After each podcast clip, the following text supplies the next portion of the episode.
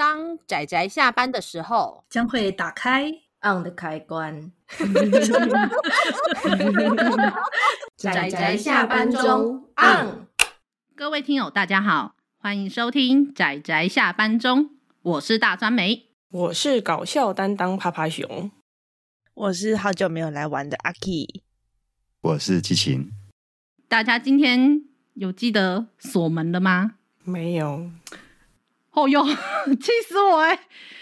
好好，算了算了，我们不要理他们。大家应该可以看到我们的标题，就可以知道我们这一次就是又是又有就是作者的访谈。那我们不仅请到了作者，还有讲到作品，都对酸梅我来说是一个非常重要的里程碑一样的东西。所以就是老实说，我真的是非常的紧张。但是我们欢迎季晴老师。嗨，大酸梅、趴趴熊阿 Key，大家好，我是季晴，很高兴来上台下班中。老师，其实我有一个算是有点不知道算不算失礼的问题，我想问说，老师你的笔名就是为什么叫季季晴？哎、欸，这个问题好好久以前，好久以前有人问过，然后后来有一段时间都没有人问，还还有还有我就想说我的。笔名是不是失去神秘感了？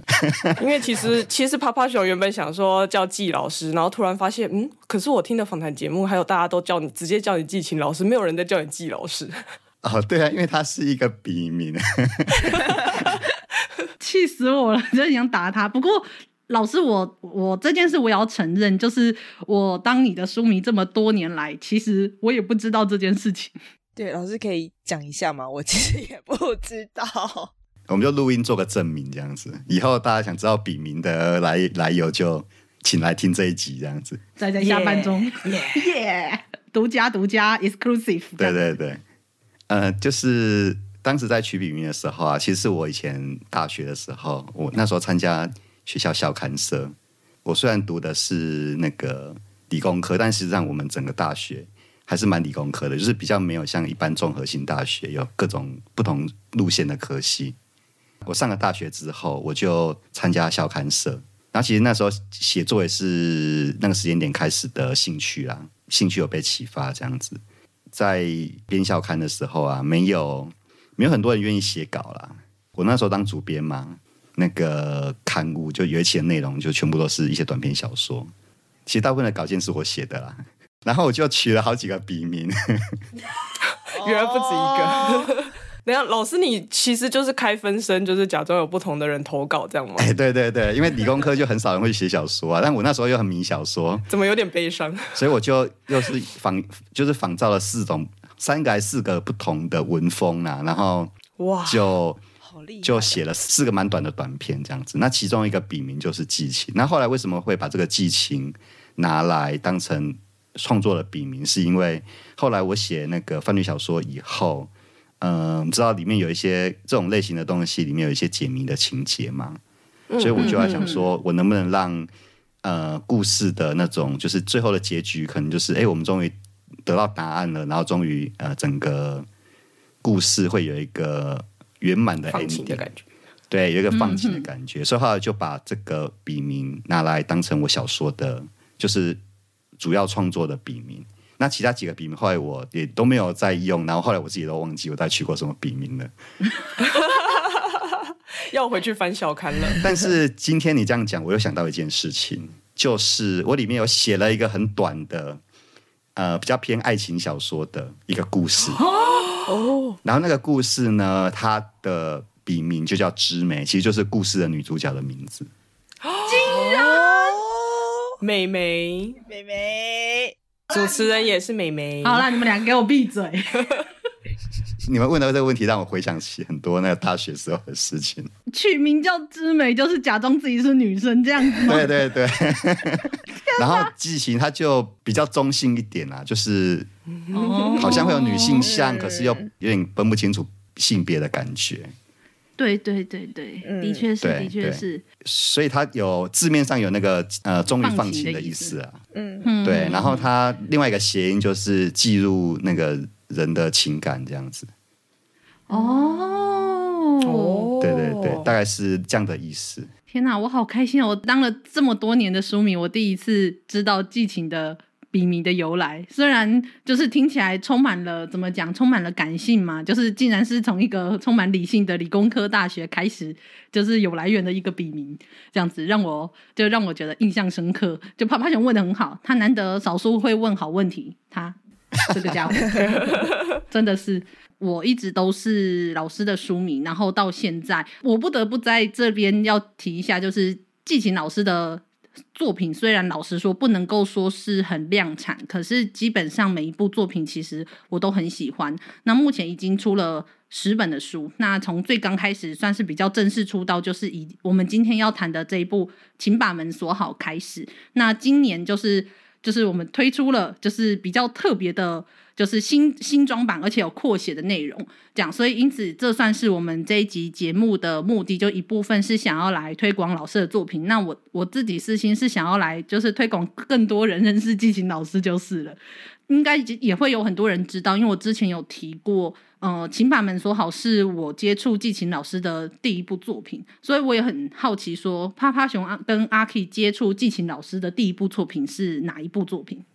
嗯，趴趴熊的话是《沉浸之语》，因为之前哎，顺便推一下那个高知识犯罪研究第七集就是《沉浸之语》，如果有听友有兴趣的话，可以去就是听阅一下这样。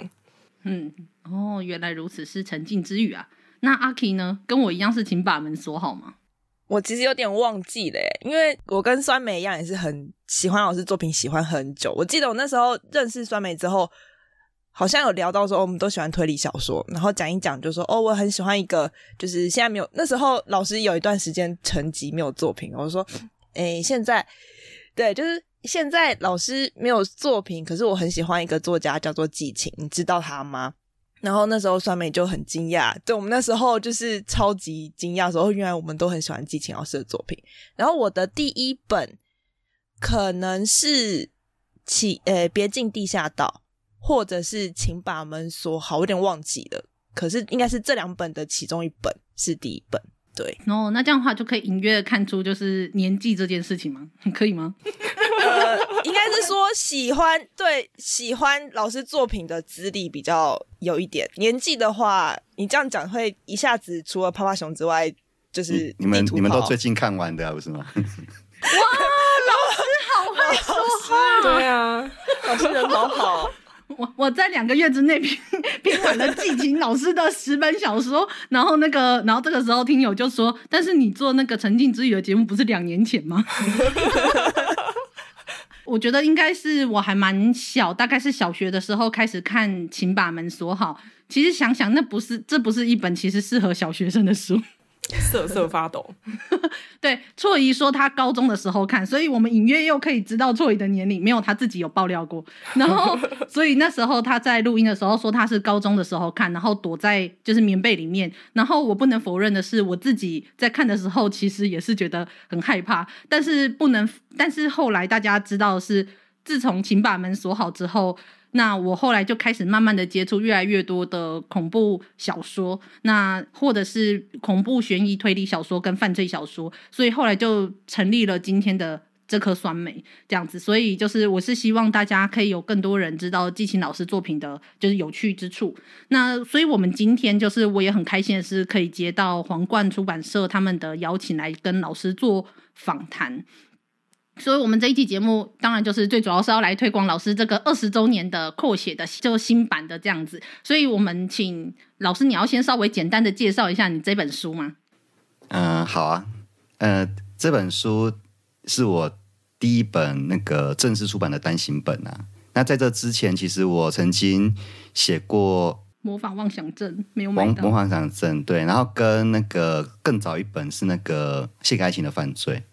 那《谢谢爱情犯罪》实际上就是我刚开始写那个小说的时候，呃，发表在推理杂志上的几个短篇，其中有三篇发发表在杂那个推理杂志上这样子。那个时候因为没有什么知名度啊，就是你顶多就是在杂志上有发表作品这样子。我那时候课也蛮忙的啦，所以我大概一年大概就写一篇呐。然后我也花了蛮多时间在读小说，去了解怎么写这一类的东西，所以产量没有也没有很多。后来到到了研究所之后。开始第一次尝试写长篇，那后来这本就是刚提到那个模仿想症，所以大概学生时代就是完成一个短篇集，然后一个长篇这样子。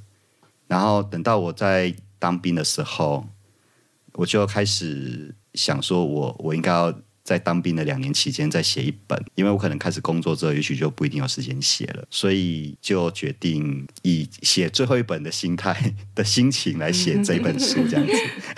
对，当兵的时候其实蛮蛮时间蛮不自由的啦，所以其实写作时间其实没有很多，但是这对我来讲也是一个蛮好的训练啊，就是说我们如何在时间不够的情况之下，可以做自己想做的事情，然后可以，而且可以很遵守我的进度把它完成，是这样给我一个很很好的训练。所以我后来在那个呃得奖之后，后来有有陆陆续续还有新的创作嘛，那我就是用相同的思的方式去去规划创作的时程。所以那个时间点，其实它跟我更早的作品有一个很大的差异，是在创作的执行面向上面的不一样。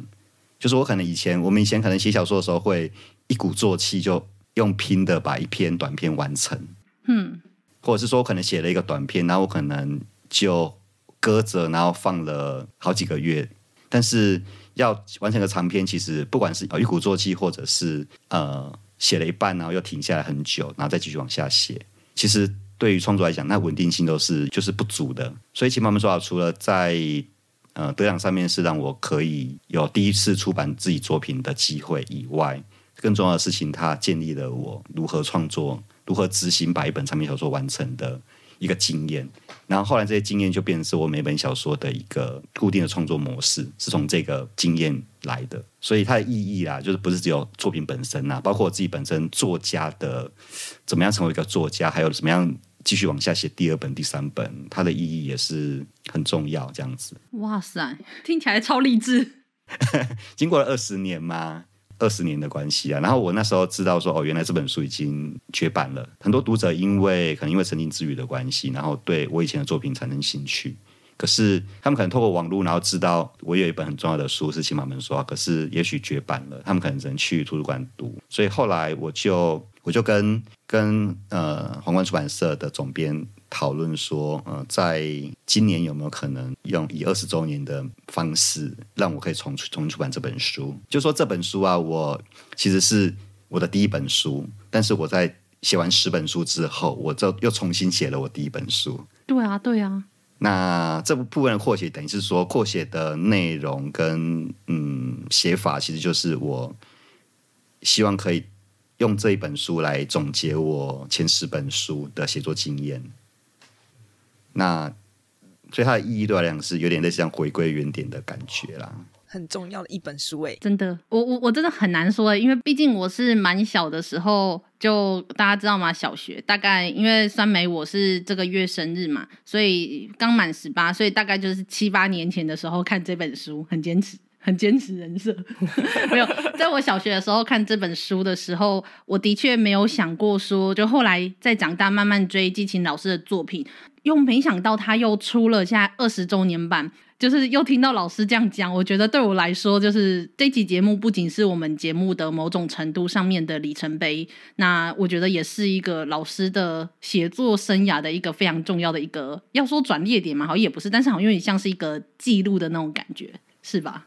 对啊，因为呃，我我在写作的时候啊，就是会设想说，哎，我这本书想要写什么样的路线，然后我想要做什么样的练习。那陆陆续续十本下来，我已经把我对于范例小说的各各个面向，我都练习的差不多了。但是唯一就比较缺憾的地方，就是在于说，因为《请把门锁好》是一个得奖作啦，所以得奖作就是呃，从初选啊，然后复选，最后决选啊，这整个过程。被编辑啊或被一些评审所检视嘛，然后检视完之后，其实这本书就出版了。我后来所出的每本书，其实都有跟编辑讨论过，然后确定说，哎，这样的作品是以他们的观点来讲是读者可以接受的。那我就觉得说，其实，在完成这些作品的习作，我把它叫习作了哈，就是练习的这些作品之后，嗯嗯、我应该把这些练习的成果拿来对我最就是最重要的一本书，就是这个起点，然后可以以。正式出版一本书的方式来来写它，而不是只是因为哦，它是得奖作品，所以它就是原封不动的被出版。这一本书其实得到皇冠出版社的大众小说奖的时候，那那时候出版之后到现在已经二十年，所以基本上可以算是绝版的状态。所以的确没错，现在的大家们有福了。我们这一次老师二十周年之后，又出了扩写的新版。所以我们也感谢皇冠出版社在我们的节目中提供了三本书，可以给大家抽奖。这三本书是基本上是实体书啦。如果是在台湾的听友的话，就是如果来我们底下就是抽奖的话，是可以抽到实体书。但是如果是海外的听友，例如说像我们现在录音的阿 K，他其实现在还在日本，但是。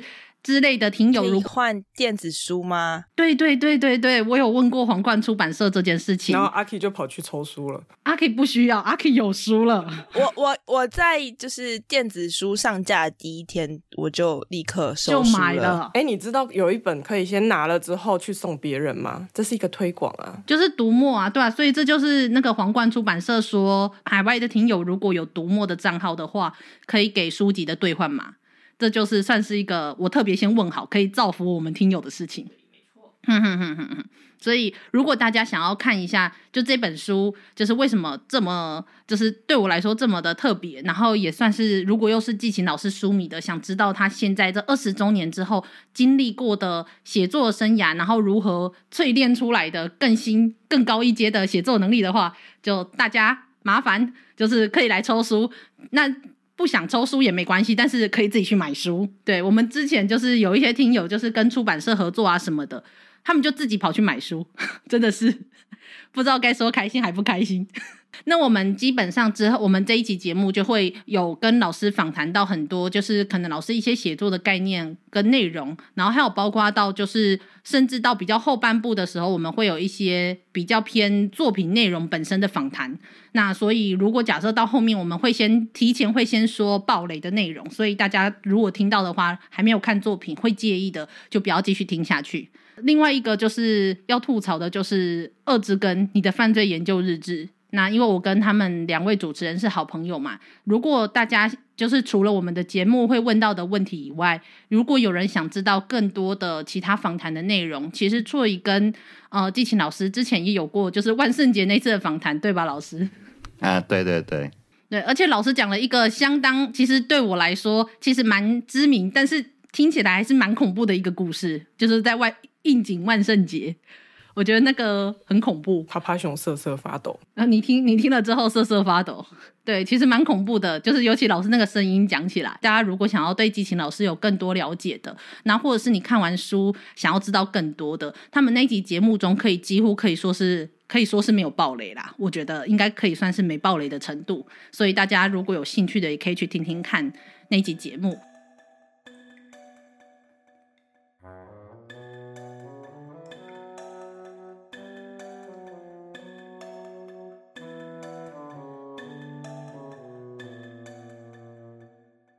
那我在这边可能要稍微的简单的介绍一下《请把门锁好》这部作品里面的内容。那他刚开始他的开头是在描述一个作者，他因为他的健康状况，跑到了南部的一间疗养院里面，就是算是身心科的疗养院里面去做休养。那碰到了一位之前是刑警的一个，也算是住在里面的一个，我们要算病人嘛，也算住民吧。他平常看起来是表现的态度是。看起来很正常，可是他有一些非常奇怪的一些言行，然后跟一些态度，这就是请把门锁好的开头。那有一些人可能会不知道，是没有接触过这本书的，就会不知道为什么这本书要叫做请把门锁好。那么为什么呢？我当然不能爆雷啦，大家去看就知道为什么要把门锁好。小时候的我看到之后。我真的很认真的跑去锁门呢，就是尤其我年纪那么小的时候看的时候，真的是印象很深刻的一部作品。所以就是提到恐怖这件事情，我也很好奇的想问说，因为其实老师就季琴老师，你在你的作品中虽然不能够说你是一位完全的恐怖小说家，毕竟老师你其实刚开始也算是比较也想要走推理作品的。内容和写作，但是我也很好奇的是，因为老师你这一部恐怖的意象真的塑造得非常好，然后在很多后面的作品当中也有沿用一些恐怖的元素，所以我也很好奇的是说，老师你身为一位作者，你认为恐怖这个这个元素它有什么特性，然后会让这么多人喜欢恐怖这个东西？嗯，我觉得恐怖是人类最原始的情绪之一啦。因为我们出生在我们那个原蛮荒时代啊，其实身处的环境是非常呃致命的，有野兽啊、天灾人祸、呃天灾之类的。那呃，所以人会有那种趋吉避凶的一种本能啊。那这个本能其实来自于恐怖的驱动，所以。在这个原始情绪、原始时代就存在的情绪下面，直到现代，虽然我们的生活已经变得很安全了，但是呢，呃，我们对于那恐怖的事情，我们还是会有一种内心的深处会有一种共鸣。那我们写恐怖小说，基本上就是去把这个共鸣找出来，透过一些嗯小说手段呐、啊。那我自己本身。自己着迷的点是在于恐怖跟呃犯罪小说、推理小说，它有一个共同的特征是，都是用利用未知的事物来吸引读者，就是它其实是在讲人的好奇心。那这个好奇心其实跟刚刚我提到的趋吉避凶的本能是有关的，就是你必须把事情搞清楚，你才知道说这是安全的还是危险的。所以这是我当时开始写恐怖小说的时候，我对于恐怖小说的。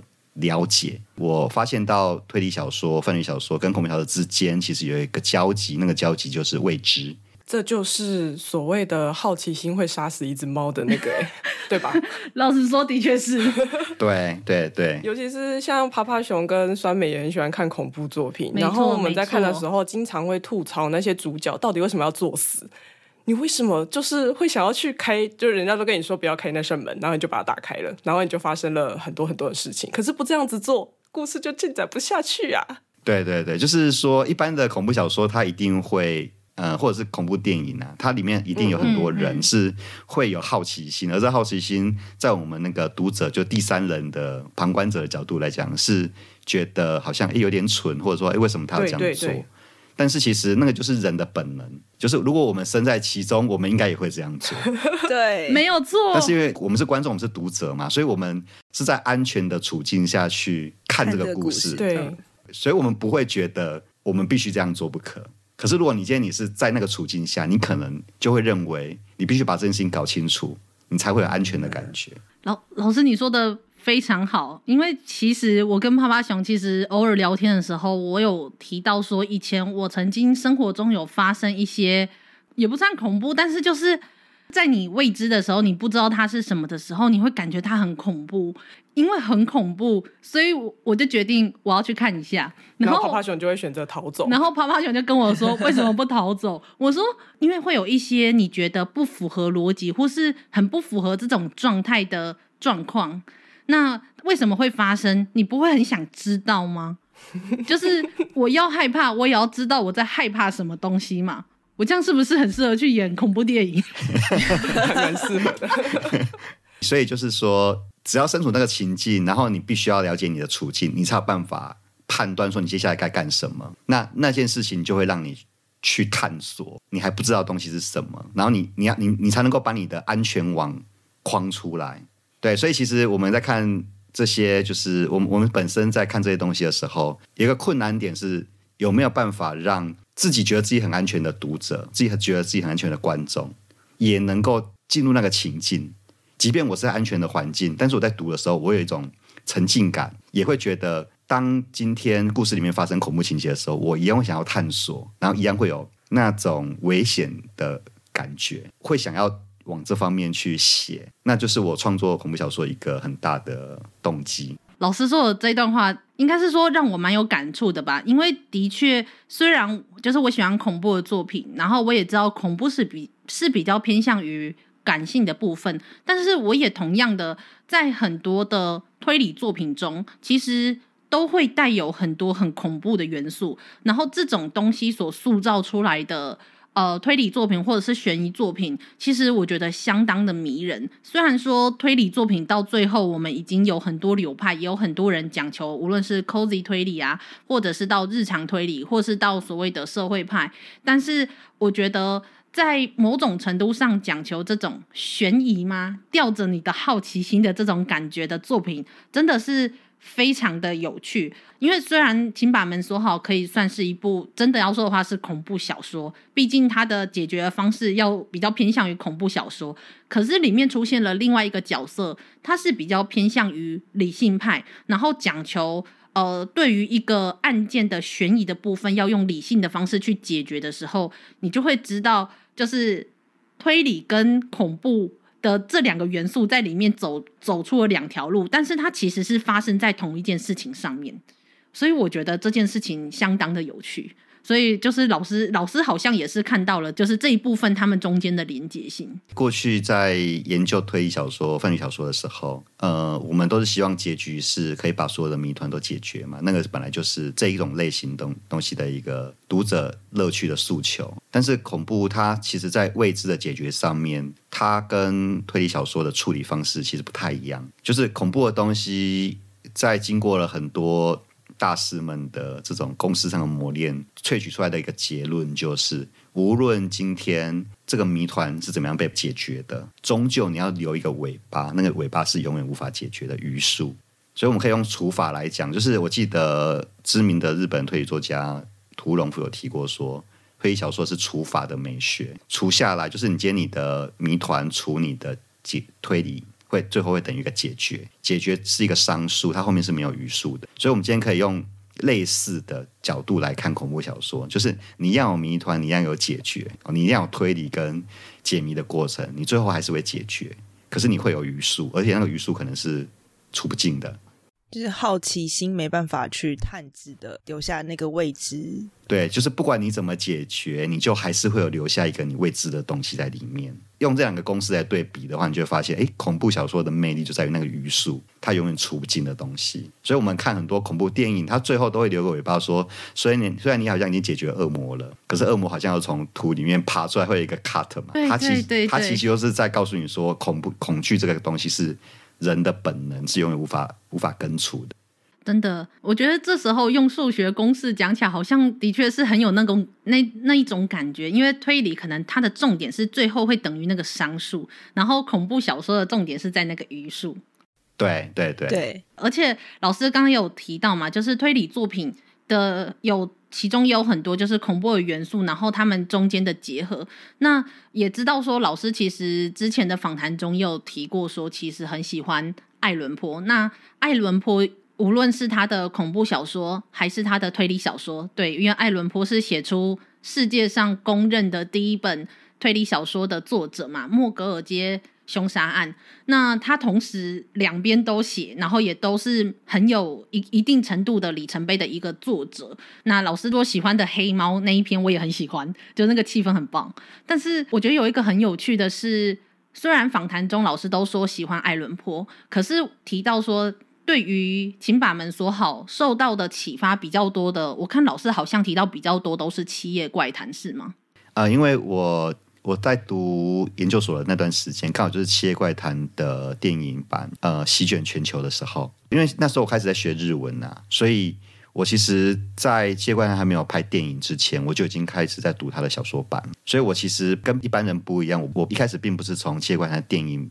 去了解这个故事的，我是从小说去了解。那小说的设计跟电影其实有一些差异，但是都很好看呐、只是他们的重点会有点不太一样。那当然，大家知道电影版的重点就是有一个恐怖的最后一幕，我们这边就不特别爆雷，我们就不爆其他作品的雷这样子。我当时看到一个现象，就是哦，原来这样子的东西其实是会引起很多很多人认同的。很多很多人都会有共鸣，所以我就去拆解这部作品的元素。它其实第一个元素是，它是一个都市传说。都市传说其实就是现代出现在现代的一些灵异事件、怪异事件。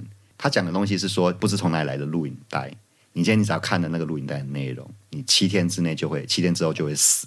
它是一个都市传说。那根据那个原作者，他原本好像是一个补习班老师，他就是在那个学生跟很多学生聊天的时候想到了 idea。所以这种东西其实是蛮受年轻人欢迎的。就是有一个录影带里面，只要看的内容，不管它内容是什么，反正就是最后七天之后就会死这样。它里面有个概念，就是说鬼会从萤幕爬出来嘛。对，所以它其实最生日常生活中的两个元素，第一个是电视荧幕。第二个是录影带。现在的听友知道录影带是什么吗？我应该要装作我不知道吗？不行，没有办法，对，没办法。好，那我我这边要特别提出这两个点。通常大家都只有只有比较清楚的是电视荧幕，因为电视荧幕它其实是在电影上面最冲击的东西嘛。因为我是先看小说，那我就觉得很棒，然后后来看电影之后觉得更棒，我就有去思考，呃，为什么电视荧幕会有冲击感？这个冲击感是来自于说，你今天你看完这个电影之后。当你回家的时候，你可能走进客厅，然后你可能就会看到电视荧幕，很日常都会出现的东西。对，然后那个那个荧幕是黑的，因为你不可能一进门你就把电视打开嘛，所以你会看到，你打开灯的时候，你会看到那个阴影是你自己的样子的样子的模糊化，它会有一个人影的样貌在你的面前，就是你经过电视机门的那个荧幕前面的时候，它就会让你回想起你当时在看电影的那个情境。哇哦！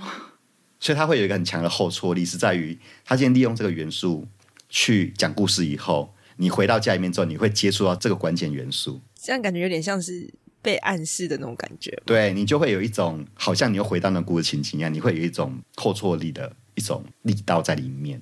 那这是他成功的第一个原因。那第二个就是我刚刚提到的录影带，就是这这部分就比较少人提到，因为电影下档之后，它是会出。录影带的这个电影是讲一个跟录影带有关的都市怪谈，是，然后它本身是载体是录影带，对，又录影带，天哪，对，我觉得有点起鸡皮疙瘩，老师这样分析下来，对，那当然，如果当时那个时代是 CD，你就会是，你就不，你就是不 CD，你就是 DVD 了，对。我做过这个拆解，因为我是理工科的啊，所以我做了这个拆解之后，我就去思考，我能不能利用原相同的原则去设计一个。日常生活中也会有那种，你一定每天都会用到，在那个东西的背后你是未知的。然后后来我想到，对，门是一个很好的，是一个很好的元素，日常元素。真的哎，没有错，哪有轮班？所以我是白天睡觉，所以我记得我在就是我睡觉前，我把我寝室的门关起来，然后然后又想到要弹，请把门锁好，然后就得心里有点毛毛的。但是就是昨天。当我晚上就五六点已经天暗的时候，我张开眼睛，我发现我的门是开着的，然后我就觉得好可怕，好像故事里面也有这么一桥段的。对对对对，一醒来已经下午四五点了。哎，真的是跟生活中有非常多连接，你就会不自觉的，好像什么东西都像那种那种鬼影幢幢，就算其实他用很多生活中的道理可以解释它，但还是非常的。恐怖，然后我觉得的确门的后面，有时候我们会听到门后面好像有什么声音一样的东西，然后它也许其实只是一只猫走过去，或者是有人经过，但我觉得有时候光是那个声音，可是你没有看到，就会对你的那种就是心中那种未知的恐惧，就会引起非常多非常多那种恐惧的那种触动，我觉得非常的有趣。老师，你就是抓着这个东西吧。呃，对啊，然后门它有个特征，就是它有分门内跟门外了。你在门外的时候，其实你并不知道里面有什么，所以它有一种开箱，然后会有一个惊奇的感觉，开箱的感觉，对不对？就是你你买了一个商品，你开箱你会很开心嘛。但如果说今天是一个命案现场，你打开它，你就会觉得很恐怖嘛。那然后你在开之前是最恐怖的时候，因为你不知道你会看到什么。因为你不知道你会看到什么，对。如果说今天有人告诉你说门的后面是一个连续杀人魔的杀人现场，先不要打开它，你就有脑中就会很多想象了。没错。那反过来也是一样，反过来就是你在门内的时候，它会有另外一种恐惧感，是就像刚刚大叔们所提到的，门外有人经过，他可能会有光影在门缝下面会有光影的闪烁。比方说你有室友，你朋友可能走经过的时候不小心碰了一下门把，那个门把会有声响，对不对？那你就会突突如其来的被。有点小小吓一跳，对不对？对，那我们就把这件事情强化一点嘛，就是说，当你今天你在家里面做着你自己的事情的时候，突然听到有人直接撞门，突然呢就突如其来，就是突然有人用力撞门，你会不会觉得很可怕？会。所以我们就要描述一个情境，就是如果你在读亲妈门说的时候，你妈突然叫你出去吃饭，啊，用力敲你的门，你会被吓得跳起来？会，绝对会，会，会，一定会。所以我当时在写这个小说的时候，我会去思考门。你在门内门外的各种情境，你跟谁住？你是跟家人住还是你一个人住？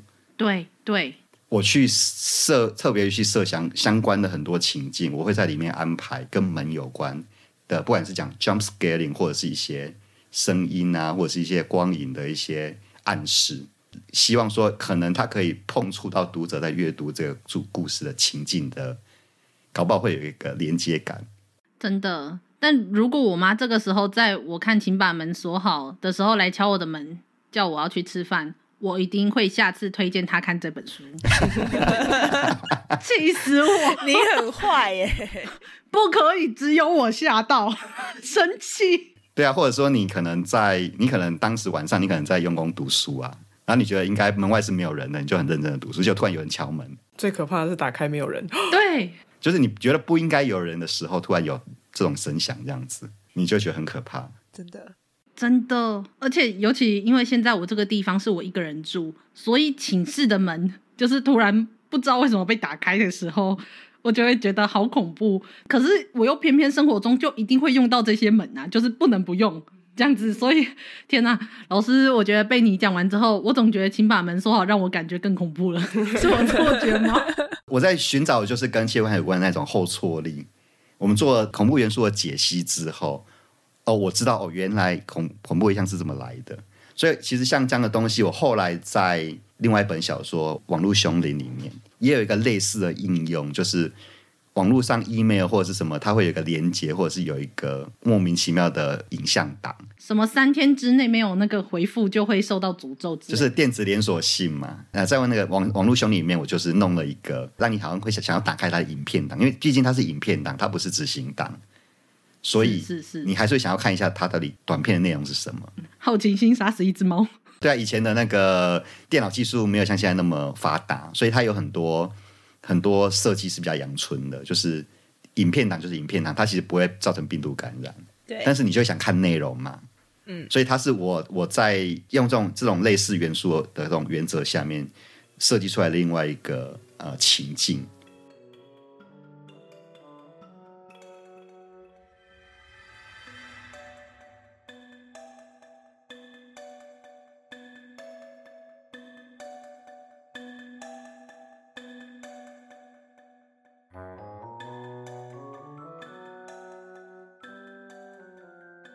虽然请把门锁好，在当年其实是大概字数大概就是十万到十一万字左右，但是我没想到的是，原来老师就是以一个理工科系对他做了这么多的拆解，我觉得相当的有趣。而且其实请把门锁好里面也不只是有，就是我们提到的日常生活中的恐怖的那种后挫力以外，其实还有包括老师也有提到荣格的心理学。就是包括作品的开头，其实就是荣格的心理学。我也蛮好奇的是，老师你当初是怎么样想到把荣格的心理学融入这部故事当中？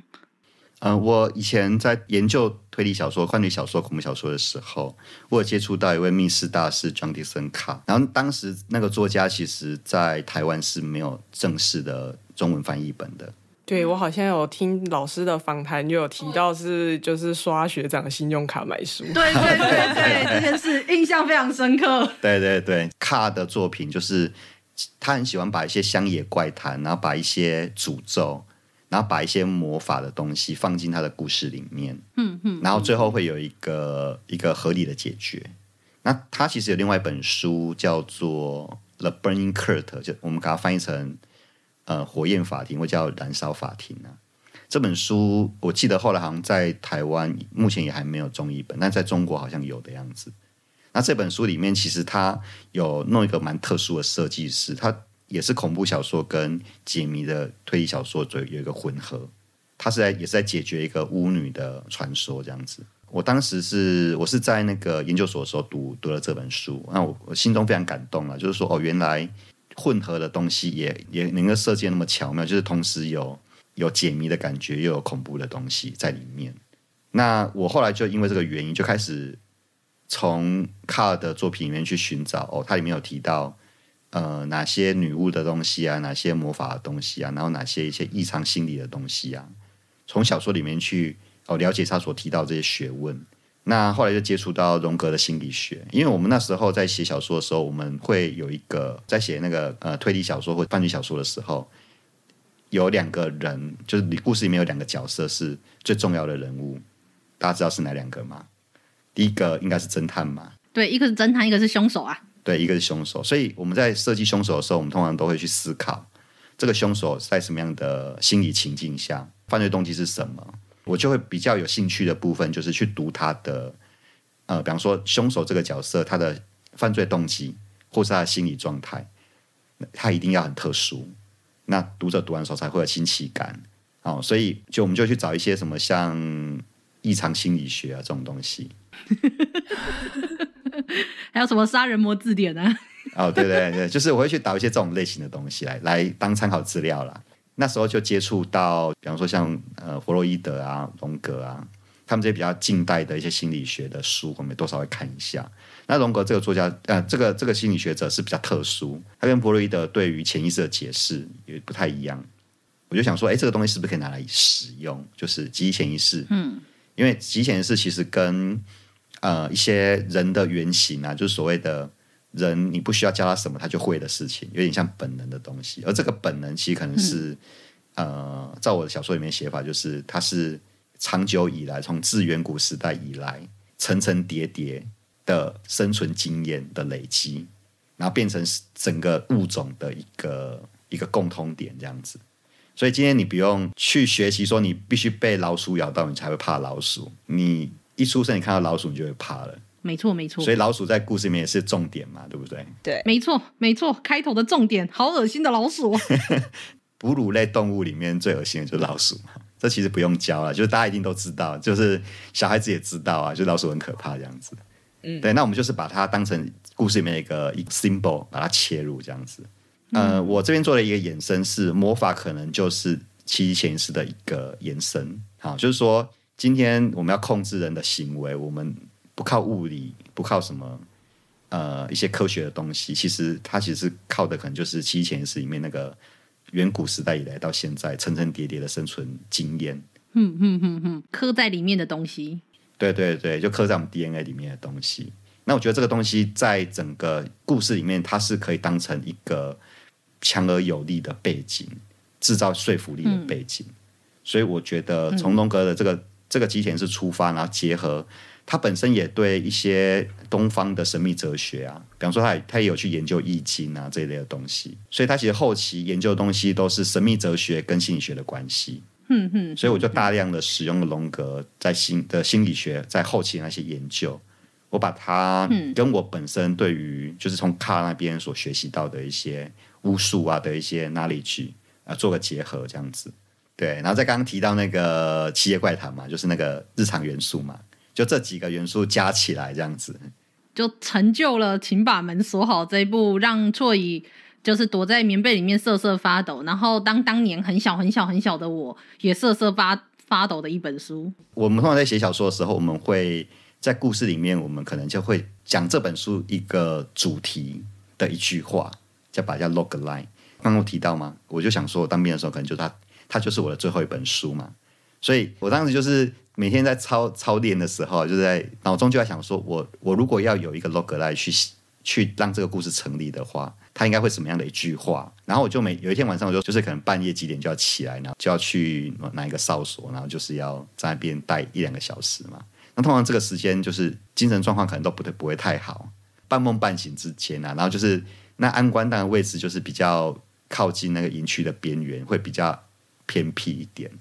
那你就是一个人在那边很无聊，在那边想事情这样子。我记得就哪某一天晚上，我就是突然突然在当安官的时候，就突然这一瞬间呢，就突然想到我的 log line。那个 log line 是一个是一个问是一个疑问句，就是如果今天有一个方法可以让你看见鬼，那你要不要试试看？现在听完就是忍不住倒抽一口气，就是就是就是我们知道人有阴阳眼嘛，对不对？但是如果说今天这阴阳眼你是可以选择的，你会不会在某个原因，在某个情况下，你会选择打开阴阳眼？我觉得最有趣的是阴阳眼啊，或者说我们说就是看到鬼，然后开天眼这种事情，其实也是我们日常一些宗教仪式上面会听到的东西。但是没想到他后来就跟荣格的心理学，就老师在这里面融入的其他元素，全部就是融合成，请把门锁好这部作品。老实说，我觉得老师提到的时候，好像都很轻描淡写。可能也是因为跟老师没有这些经历有关系。但是我个人在人生中好像我碰到一些奇怪的事情，我也许没有办法完全的解释它，但是我觉得我在下一次碰到的时候，我就会充满恐惧。那个后坐力，后坐力，真的真的很恐怖哎。但是，而且不，而且提到荣格这件事情啊，就是老师当年的作品，其实提的东就是荣格心理学部分稍微再少了一点点。可是这个二十周年之后的版本，其实扩写的部分，对于这个所谓的集体潜意识，或者说在故事中现在新版的里面叫它集体无意识，这里面就是其实也有非也有。更多更细节上面的描述，那我觉得那个恐怖的气氛，其实对我来说塑造的就是更好。然后，所以我也我也非常喜欢，就是这个新的版本。所以我也很好奇说，看起来我觉得你好像都是有一个规划，一个规划把这个作品给写好的。但老师，你在重写扩写这部作品的时候，你有没有碰到什么就是你知道困难或挑战之类的东西吗？就是过了二十年。困难就是会脱稿，好像大家都一样。没有我想问的是，老师当当初一开始写这一本的时候，那时候是花了多久时间？那这一次改的时候，就是哦，当时花了多久时间呢？当时好像花了七八个月吧。就是我当兵大概有大概有七八，后面七八个月就是在写这本书啊。因为我当时在写的时候，我是第一个是我的呃经验还不是很丰富。呃，写作的那个速度，每每小时的字数一定会比较少。然后第二个的话，是我当兵的关系，所以我其实只有放假可以回家写这样子。那我印象有点深刻，就是呃，我有一次，这个我不确定有没有在其他场合讲过，可能是第一次在这边讲了。就是说我一开始其实在写这个故事的时候，故事的开头啦，其实是没有那个作家跟刑警是没有那一段的。原本故事一开始就是。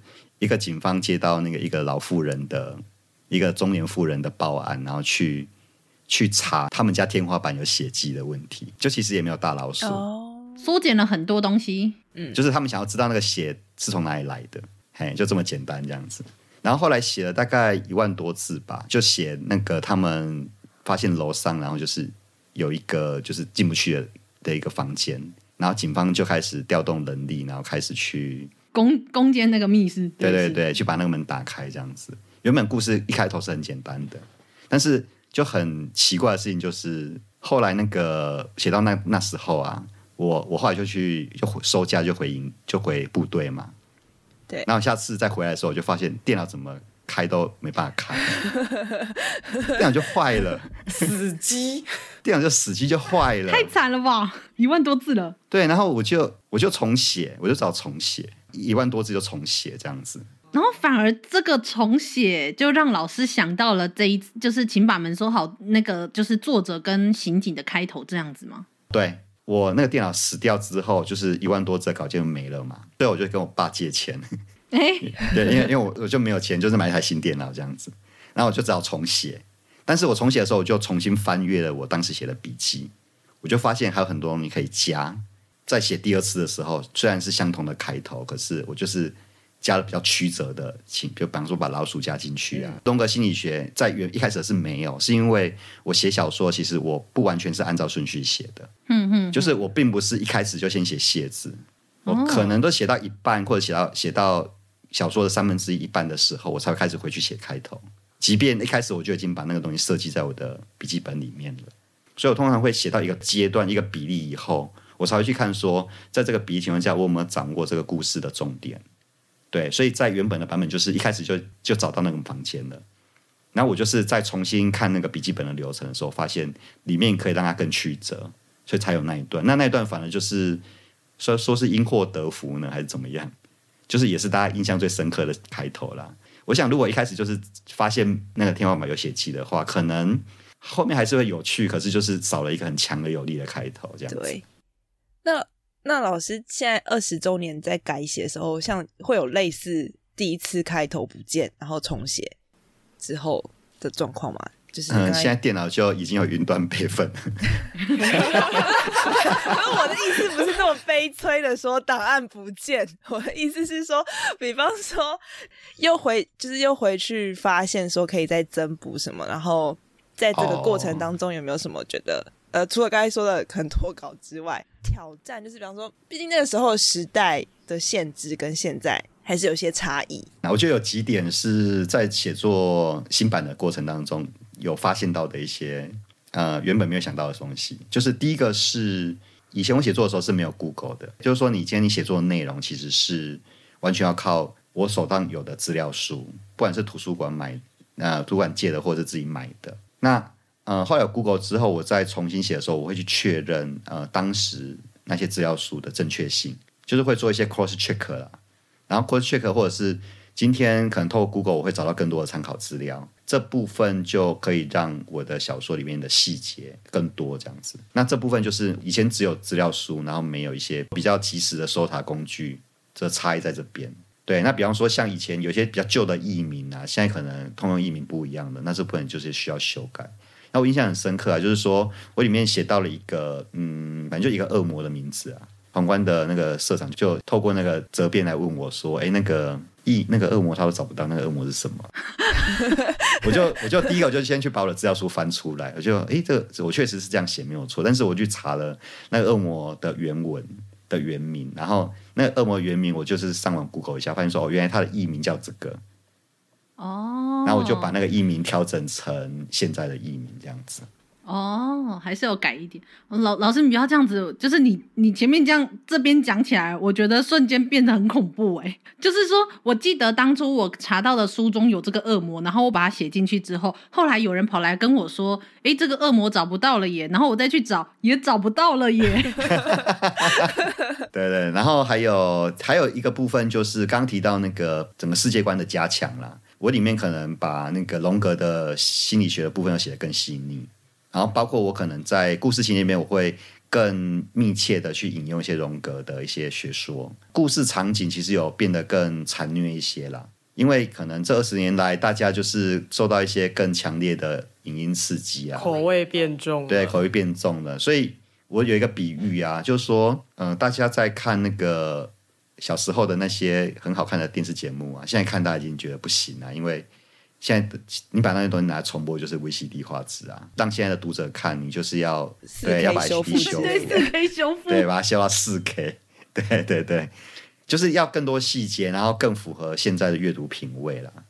那这部分其实就花比较多字数去打造一些一些那个场景的细节，然后让它。整个故事会更变得更有说服力，因为以前早期在写小说的时候，可能因为呃当时的阅读品味比较没有像现在那么那么多元化，所以当时可能就是把一个故事讲好就好了，然后那个主题是有创意的，故事内容是有趣的，可能这样读者就满足了。但现在大家大家想看的读故事是要能够身临其境的，然后要能够把故事跟人物拿掉。剩下的世界观的那也要是有趣的，就要求要求东西变多了。对对，其实一开始做计划其实是写，打算写大概写十七万至十八万字啊。因为我想说，照原本的故事情节来看的话，我我只要把这些用字数去把这些细节补得更完完善就可以了。就是回到刚刚问到的那个修改新新作最大的挑战，其实是呃我在写新作的时候发现。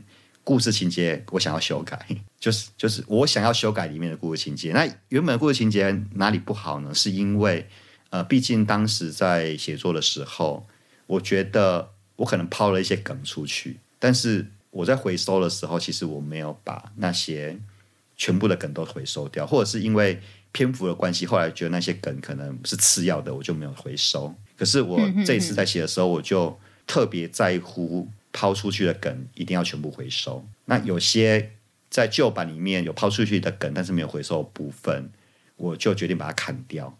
我不但我不确定现在算不算暴雷，就是还是我们酸梅要酸梅要拉暴雷线吗？对对对，要要拉暴雷线，要拉暴雷线。那好的，那我们应该已经看过作品，或是不介意暴雷的，我们再往后听。那如果假设就是担心会暴雷就不想看的，然后或是还要享受就是完全未知的那种被吓到的愉悦的快感的话，那么大家就记得去买书，然后或者是来抽书。那我们现在在这里拉一条。暴雷线就是大家一定要注意，就之后我们会提到故事的内容，那我们之后的问题还有讨论的内容也会稍微微微的带到，也不是微微，我们就会直接问作品里面内容的问题，所以大家就是会介意的听友记住就是不要再继续听下去了哦。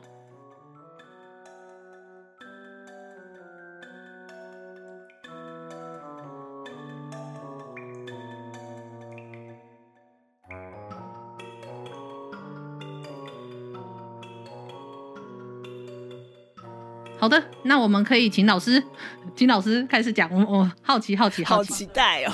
最大的挑战其实就是故事本身，嗯、呃，情节的修改。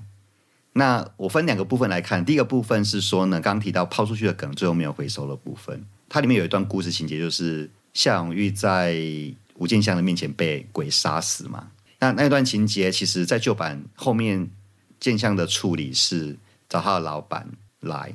然后跟他讲他发生事件的经纬，然后请他老板 cover 他，因为他那时候已经认为说，可能他学弟就是邵德会会是他最最麻烦处理的对手这样子，对，所以旧版是这样子，但是这个梗后来并没有被回收，对。对，确实有 cover 没有错，但是我在小说里面并没有提到他老板的立场是什么，对，没有解释为什么他愿意 cover 他，对，就是说可能他也也许有点类似说，好，那我就暂时先相信你的话。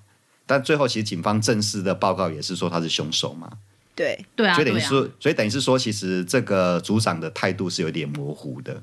对，没有描述到。他其实有被 cover 到，没有错。但是组长后来就没有用他的角色去提到他的观点，提到他的立场是什么。就算有，也是很迂回，就是只是提到官方、警方官方的的解释，就是他是。他是唯一的凶手，这样子，我就开始在考虑啦，就是到底要不要把这段情节保留进去？如果要保留进去的话，我必须让那个组长在后面有更明确的表态。嗯嗯嗯，就是如果有一个庇护的东西，我必须要在后面再拉出来。我后来在检讨整个故事情节的时候，我认为这部分的情节可能变得是会增加一个支线。没错，没错。对，因为我希望把故事聚焦在，就像刚刚那个大叔们所问到的。建湘是代表感性的面向，就他相信灵异的东西，然后少德是完全的理智派，理性的。对，他们两个人就是都是在同不同的路线上去，都是在专注在某一个谜团，就同一个谜团上，可他们的立场跟解决方式是不一样的。我希望把故事聚焦在这两个人的对决上，所以我就会觉得，如果今天我再让组长表态的话，那就会开支线，就会让故事变得复杂一点，他、嗯、没有办法聚焦在我想聚焦的事情上面。所以我就决定把这段砍掉。那砍掉后来我检讨过后，我也觉得这样是更有好处的。原因是因为我把这段砍掉之后，建相的处境会更危急。没错，更艰难，因为他连自己的组长都要隐瞒。对对，就是他什么事都不能讲。因为后来我就增加很多警方，又调查更多事情。嗯，对对，还有开会什么的。对，我原本在旧版里面，我是把那些开会细节我都跳过去。对对对对对，因为组长在 cover 他嘛，所以那些 cover 部分我就可以当成警方压力是减轻的，他需要面对的只有少德一个人而已。可是我在新版部分，我因为我把组长的 cover 拿掉了，嗯，所以呢，变成说整个警方都在调查跟他有关的东西，那这个压力就会更大一些。所以这样的这样子的调整应该是是往好的方向做，而且感觉上好像可以让他那些更违背。作为一个警察的立场，立场上面有冲突，对，跟他的本身原本的价值观的状态其实更相冲突，然后更更有那个张力，更能够解释说为什么他会愿意去做一些背格的事情。而且最重要的，应该就是来自于，就是老师刚刚说的嘛，就是看得到鬼这件事情，因为看得到跟看不到的人的立场上面，然后你所认知到你的。你对这个世界的理理解其实是是完全不一样的，然后看得到的人的眼中的这个日常状况是多么的恐怖，可是那个就是完全看不到的人就什么都感受不到，所以我觉得就是在这一部分的这种气氛还有压力上面的塑造，其实是非常好的。而且提到就是对对于这些恐怖元素的一些塑造啊，其实我也很好奇的是说，因为在故事中，其实老师有塑造非常多的恐怖的意象，无论是刚刚提到的老鼠嘛，老鼠真的有够恶心的。虽然我看过老鼠，但是老师描述的老鼠真的是我目前看过最恶心的一个。然后还有包括到这种密闭的空间，就是密室的这种状况嘛。然后还有包括到里面有一些所谓的集体、集体无意识跟黑魔法，还有厉鬼这一类的东西。我发现，在故事中有非常多不同的，我们都觉得很恐怖的东西。很多我看过的作品，他们可能都选择其中一两个作为就恐怖小说氛围的塑造。但其实如果认真去看的话，我觉得甚至你看，你说就是看不到。鬼的时候，然后却看到夏永玉被杀掉的那个场景，我觉得也很有那种科幻中的作品，像是大家知道隐形人嘛，就是那种看不到对方，可是知道对方存在的那种恐惧感。所以我也很好奇的是说，老师，你是每一个不同的恐怖元素都是你设计好的吗？还是你就想说啊，这个场景可以放什么东西，然后就放什么，然后就直接写出来这样子？因为我创作是理论派的啦，所以我我在写一个东西的时候，我会去做做一些理论研究啦。刚刚我们访谈的时候，我应该也有表达这样子的的创作态度啦。在做恐怖的小说的这个路线上面哈，我有我有一个 checklist 啦，那个 checklist 就是可能分为心理啊，然后生理啊，然后各个面向大概有四五种面向，不同的面向。然后这四个面向的话，它会是在比方说感官上面，或心理上面，或者各面向上面会。造成恐怖感，然后呢，我会去检视这个 checklist 上面条列的东西。我的小说里面有 cover 哪些？那基本上，如果以那个《奇妙说》这本书来讲的话，它 cover 大概百基基本上就是所有恐怖元素的百分之九十以上，就是在我的列表里面。对，所以所以老师会事先就会想说，我希望能够 cover 到百分之多少嘛？还是说就是顺着故事情节走？我一开始就会先设计好我我这本小说我想要 cover 哪些元素，然后我会想办法在这个这个元素上面去增加一个，比方说增加一个人物或增加一个情一段情节，去符合这个元素的呈现。那当然说实在的啊，事情不是越多越好啦，就是恐怖的东西不是越多越好，因为它有时候会制造那个混乱感啊。嗯嗯嗯嗯嗯，就是我们有时候常常会讲说，把所有的不可能犯罪元素加进去。一定不好吃，因为就很像吃喷一样，而且它是需要调理的，是。就是你你不能一个小说里面既有双胞胎，又有密室，然后又有附会杀人，无头尸体，然后又有无头尸体，双胞胎就是无头尸体这样子。对对对，然后你又有什么什么童谣杀人，然后又孤岛什么的，就是那个东西不是加越多越好，那个是要有一个蓝图啦。那个蓝图就是说，不是你把所有最好的建材都放进去，它就是好好建筑师啊。它是要有结构的，但是在这个结构下面，可以到底可以容纳多少元素，要看你故事的弹性有多少。当然，我这个 checklist 是随着创作的经验越来越累积，它的那个完整度越来越高。啊，我我在那个目前我跟高雄文学馆有一些合作案嘛，那个合作案里面，他们有一堂今年年初的时候拿《奇曼说》这本书来当读书会的题目，我就有把那个 checklist 就是给那个学员们看，就是说。到底有哪些元素是可以帮助你检查你的小说有多恐怖的？你的故事有 cover 多少恐怖元素的？因为每个人对恐怖的耐受度其实不一样。有些人可能会对灵异的东西觉得恐怖，有些人会觉得现实的东西更恐怖。所以会有一个状况是说，可能你觉得恐怖的东西，别人不觉得恐，因为他在这个面向上面，他其实不在乎，他在乎的是另外一个面向的东西。但是要说所有面向的东西，会有人完全都不觉得恐怖，那应该是很少数的。没有错，老老师，所以真的不是我，就不是我自己感觉误会什么的，就是真的是老师有特别把，就是会让人觉得恐怖的元素，然后列出很多种，然后可能说我尽可能的要 cover 大部分，可能没有办法全 cover，可是你是特意的去选择不同类型的恐怖的东西，就像我刚刚说的，无论是像呃隐形人的状况，还是黑魔法到恶鬼，跟跟你刚刚说的老鼠。也是一种，对不对？可能是动物上面的恐怖。对，是是是是。对，生物性的，哦、就对，就是比方说，我简单举个例子，比方说，生理性的恐怖可能就有分。你今天你会因为不同生，就是跟你的物种不同生物，你会觉得恐怖。嗯，比方说蛇啊、老鼠啊。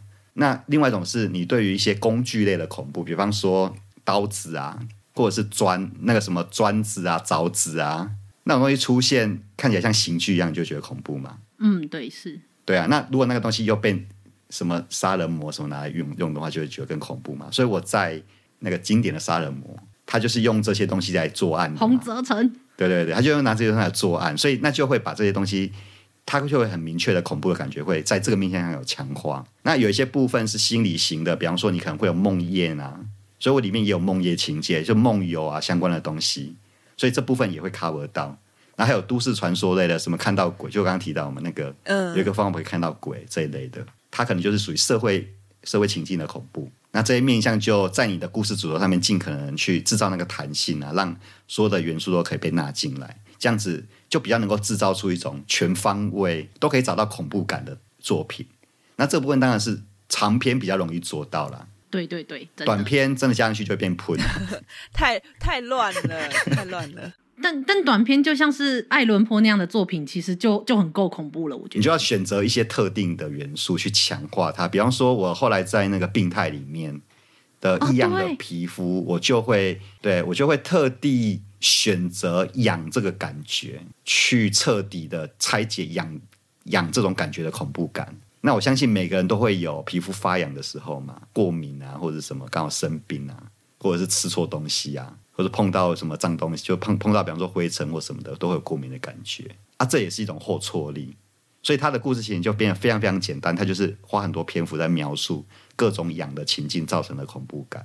老师，你不要再讲下去了。我跟你说，阿 K 最近才跟我们说他皮肤痒，因为就是那个东京的秋冬其实蛮干燥的。哦，对对对对，哦、所以我最近才最近皮肤有一点。困扰，要不要去那个回味一下《病态》那本小说呢？哦，你好坏。那呃，但是那本小说不仅有皮肤，而且还有那种就是关于吃东西的，我也觉得哇哦。然后心理病态的也有，我也很喜欢。那老师每一本每一本书我都买了，除了《魔法妄想症》买不到以外，其他书我都有，也都看过。而且其实虽然这次有扩写跟新增，但是比较像是细节上面的新增，但是有很多我刚刚提到的恐怖元素在。当年其实都已经被写出来了，你当年其实就已经是这么缜密的去设计你的小说，哎，我都没有想过这件事，我只觉得它很恐怖，我只觉得它很恐怖。因因为我们看小说其实有感受，是一种感受性的结果啦，但是在规划上面其实要相对理性啦。我是这样写的，有些人可能是用感性的方式去写作，那当然也是一种创作方式。因为但是因为我本身的脑袋构造就是比较理工科的。因为我跟我跟 Troy 是刚好是学长学弟嘛，哦，我们是我们是同一个我们是同一个科同一个系所毕业的，竟然？对对对，如此，就是他也是在上次上他节目，他来跟我讲的，我才想到哦，他竟然跟我是同一个学校同一个系所。同一个研究所毕业的，对，我知道他有说差不到十年，对对对，差不到十年。而且你知道当年让错怡在棉被中瑟瑟发抖，为什么我要强调这件事情？反正他在我们节目中一点都不重要。那我当年看其实也觉得很恐怖，因为我我觉得作品中最恐怖的一幕，其实还不是我刚刚说的老鼠，然后或者是洪泽成，就里面的噬骨恶魔洪泽成这一个角色。我觉得里面最恐怖的，其实是有一个女鬼站在落地窗前面，打破落地窗冲进来的那个的、哦、那个情的那个场景。多年以后，我再回想起，我觉得那个最可怕，是为什么呢？因为当年我在看的时候，我就是在我们家有落地窗的卧室里面看的。哦，刚好打到那个情境就对了。没有错，而且现在我住的地方就是客厅也有落地窗。然后我现在又是晚上的时候活动嘛，我现在是晚上的时差，所以其实如果我白天不小心在沙发上面睡着，然后醒来是晚上的时候，我看着落地窗，我都觉得很害怕。其实落地窗跟刚刚提到《七夜怪谈》的那个电视荧幕也有异曲同工之妙啊。当我们今天，当我们今天彻底去解析这些元素的时候，我们就会发现它某些背后共通性的原则。然后重点就是看你要怎么样新的方法，新的。概念去组装它，所以其实大家大家喜欢的世界观是有新概念的世界观，但是那些东西其实可能都是在一般的恐怖电影里面、恐怖片里面可以看得到的。可是因为你的解释方式不一样，你的你的切入点不一样，就会制造出新形态的恐怖感。嗯嗯嗯。所以我那时候除了门之外，我窗子啊，什么什么橱柜的什么那种我都会用啊。对，我觉得橱柜那个真的 冰箱门啊什么，对不对？没错，冰箱门。我也很好奇，是因为我们是三个人嘛？那我也很好奇，趴趴熊跟阿 K，你们是觉得哪个场景最可怕？你们可能跟我不一样，我是觉得落地窗让我觉得最恐怖。那像阿 K 跟趴趴熊，你们觉得哪哪边会比较让你们觉得最可怕？诶，趴趴熊这边的话，最可怕的应该是夏永玉他半夜起来上厕所那一段。因为趴趴熊以前住套房，然后现在住雅房。那雅房的话，厕所就是在外面。然后当我半夜起来上厕所要开门的时候，就会想说，啊，好像有点可怕。那我要不要去上厕所？还是上一下厕所好不好？不然会有尿毒症。不要憋尿。然后当我看新版的时候，我就想说，哎，其实这可能不是很重要。但是趴趴熊很在意，就是夏永玉到最后有没有上厕所，就是因为这件事情让我很害怕。然后我就一直想，一直想。然后我再去翻那个段落，翻了好几遍。然后我就因为我没有看到他到底有没有上厕所，所以最后呢，就是为了减缓趴趴熊觉得害怕的心情，所以趴趴熊就擅自妄想。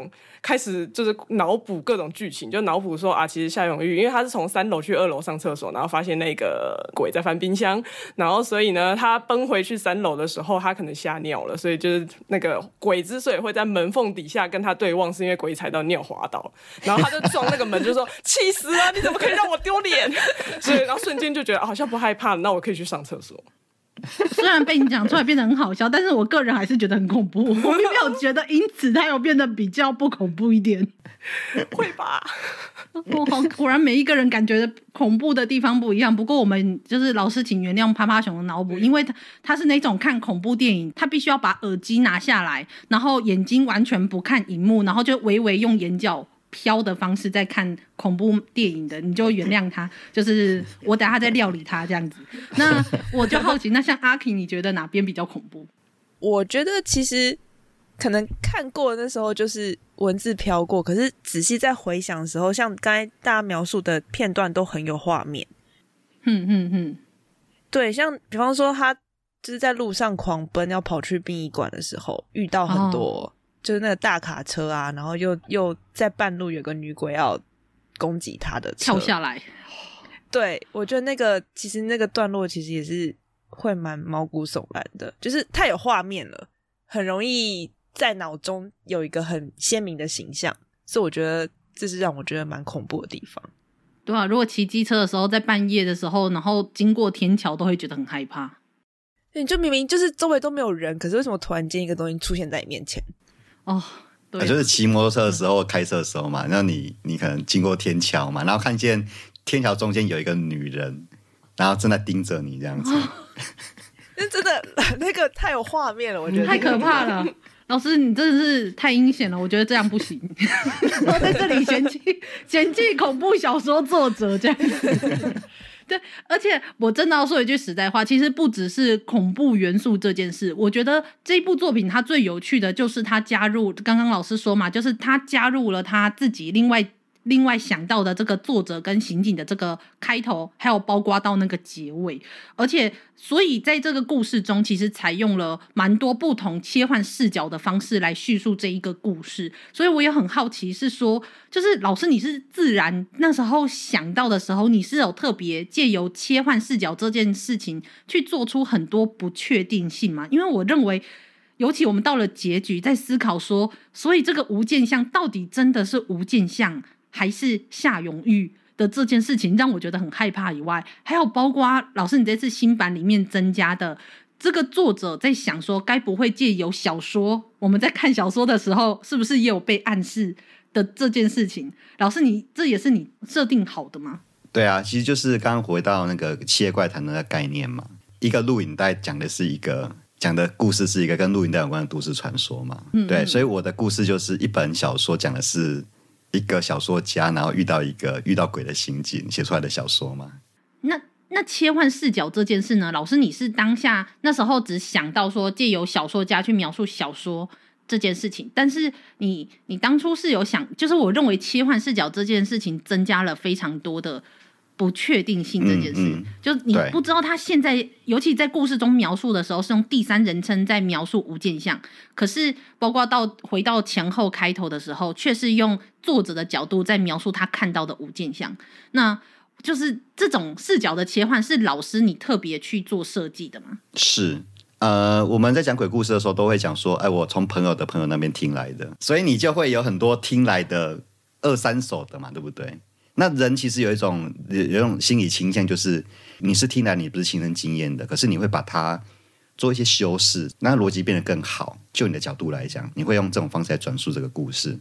所以故事传了二三首之后，可能跟原版差异很大。这边会有一个设计是说，呃，其实转越多首，它代表的是它距离人类的潜意识越深，在人人类潜意识的一的位置越深，转述的越多首情况之下，那些二三手的内容会跟潜意识的关联性越高，会跟集体潜意识的关系越高，所以就会跟老师一开始荣格的那个共同的。潜意识那个连接在一起，所以转述越多手的东西，就会越偏向巫术跟魔法。对于那个作家来讲，他本来就是一个旁观者，他只是想要记录，把这个案件用畅销书的方式记录下来卖出去而已。他里面它有一种很强烈的，我跟这件事情无关，我只是一个想要卖书的人。你你你从他一开始那个谢字的一个表现方式，可以可以可以感觉到他的价值观就是。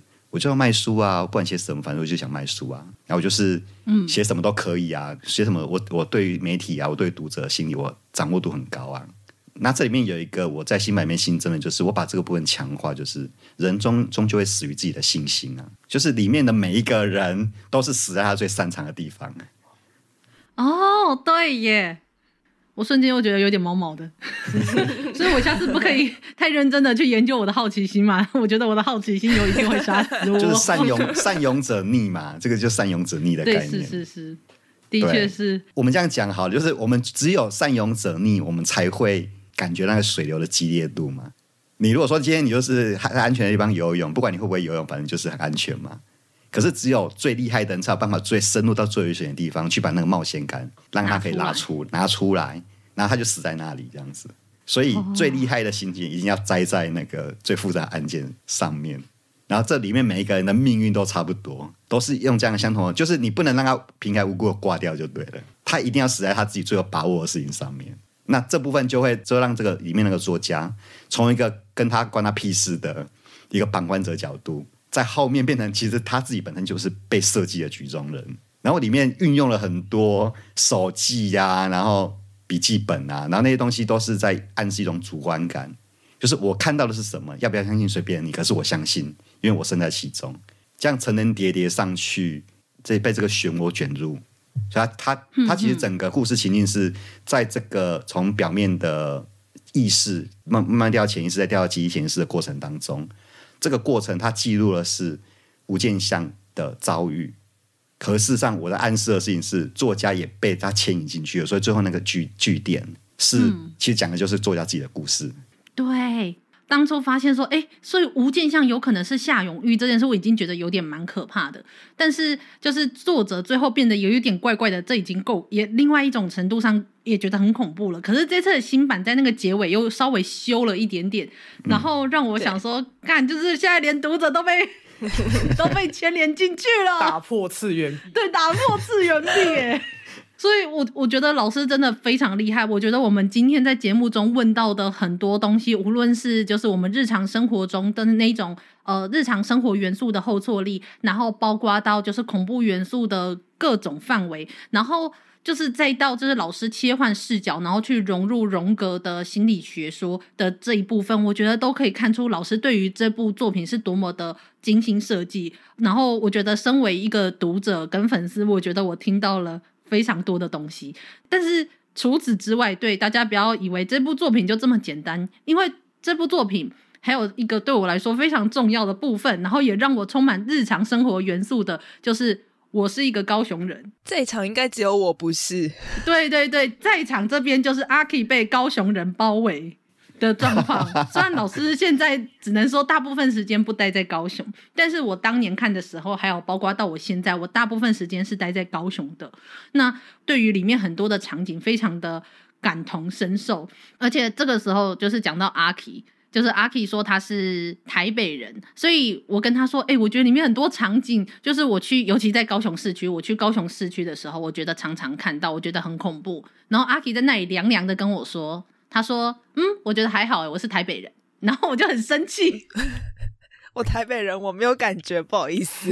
然后我就，所以我就很想问说，因为老师其实，在老师的作品当中，就是有很多的场景，就是虽然也有在台北的，尤其老师的怪奇侦探张军健，其实也有去过不同的地方。所以我要来问一下老师，请问你会写新竹或者是台北的恐怖小说吗？你至少写一本，就是吓死阿 K，不可以只有我。呃，请把门锁好的下一本书，那个《北京地下道》，其实就有一部分描写到台北，对，比方说台北捷运啊，然后师大路夜市啊，师大路夜市后来也没了嘛，对。但是在我以前，其实那都是我以前生活生活圈呐，我以前。在台北工作一段时间，是住在新店啊，然后最近的夜市就是师大夜市，然后那时候东区是最繁荣的，所以如果要去约会要去玩，就是就是就是会搭捷运去东区这样子。嗯，对，所以那时候其实呃，我觉得小说家就是一个花衣服的概念啊，就是说当时发生耐力风灾的时候，在那边大家在那边就是救灾嘛，然后看电视上转播，看什么时候捷运会通嘛，因为对我来讲去玩就是要搭捷运这样子。嗯，是。我就在那边看那个救灾画面的时候，就编辑家我想到一个嘛，就是如果那些救灾人员清出来的不是那些垃圾，而是一具具尸体的话，会怎么样？我我们的作品都要有一个开头，那个开头就是我会问我自己一个问题，花衣服的问题，用这个方式来刺激我后面故事的。所以那个情境本身是一个一个很重要的一个一个起始点，就是我必须要问一个我自己有兴趣，我认为别人也会被吸引的问题。然后把这个问题放在小说里面，对，当成是吸引大家一开始去来的故事的开头。所以未来应该是会让张军健就是多跑一些地方了。其实，呃、哦，虽然跟那个请把门锁好有点不不相干了，是跟别进地下地下道有关。因为我那时候看的时候，最后的形象其实是公馆的那个地下道，就是因为现在其实台大前面那个地下道已经被整修的很干净，可是以前是其实脏脏暗暗的。其实也有人在问我要不要出《别进地下道》二十周年版，是不是老师？对啊，老师会吗？我没有，我就想说，同学会有机会，会有机会，就是像请把门锁好一样吗？呃，我目前新的规划是以写新作为主啦。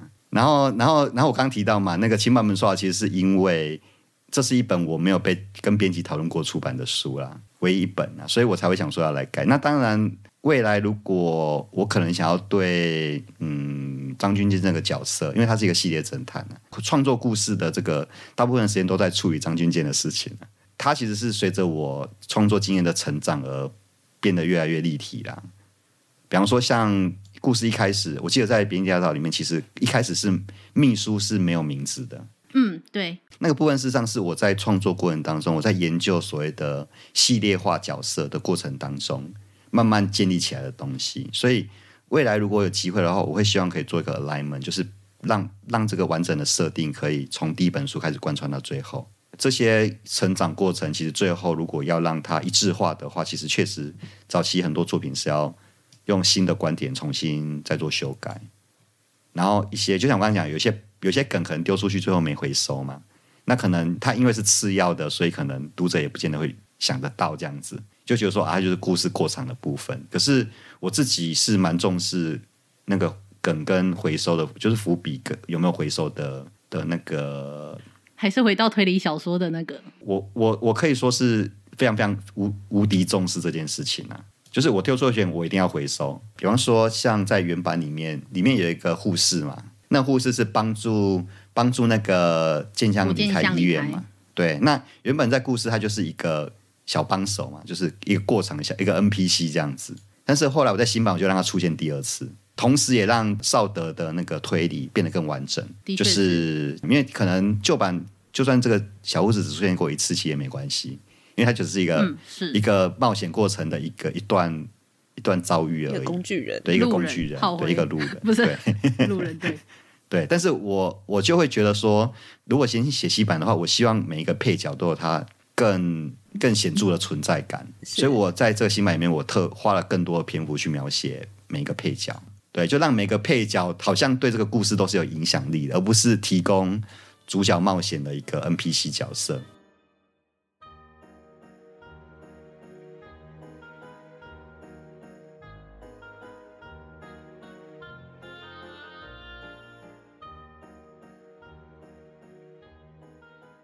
而且既然提到张军建那我觉得我不得不来问一个问题。没有，我现在要来微微的，就是虽然我是粉丝，但我还是很想来刁难一下老师。对，到底是不是粉丝？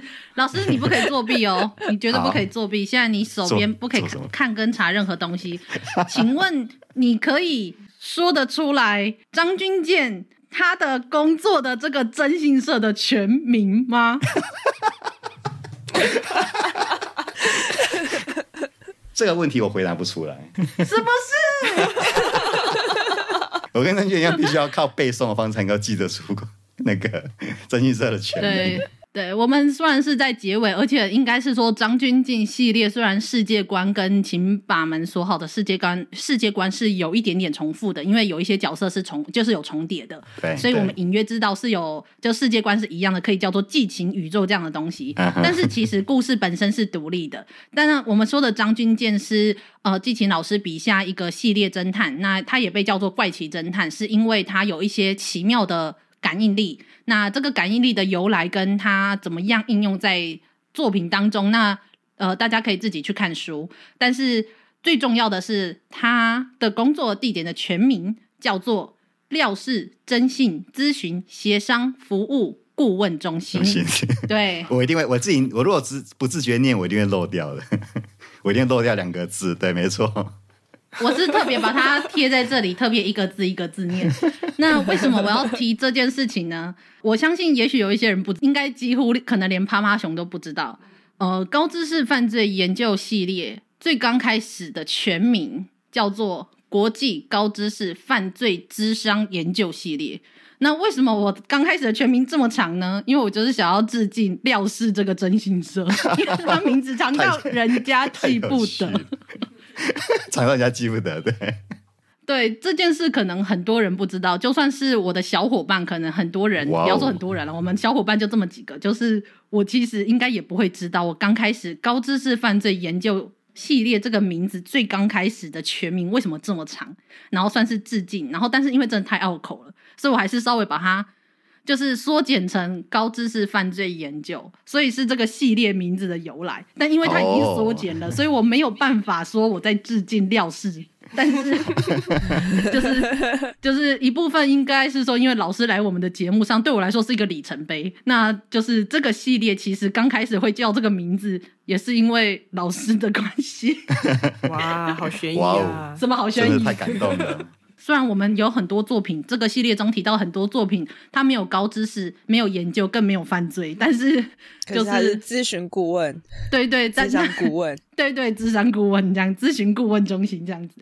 那另外一个就是，我也蛮想问老师说，老师你说你接下来想要创作的是新作嘛？然后是就是有想要写张军健的系列对吗？我听到错语的节目中，你其实有提到说你想要另外再写一部三部曲，你有就是。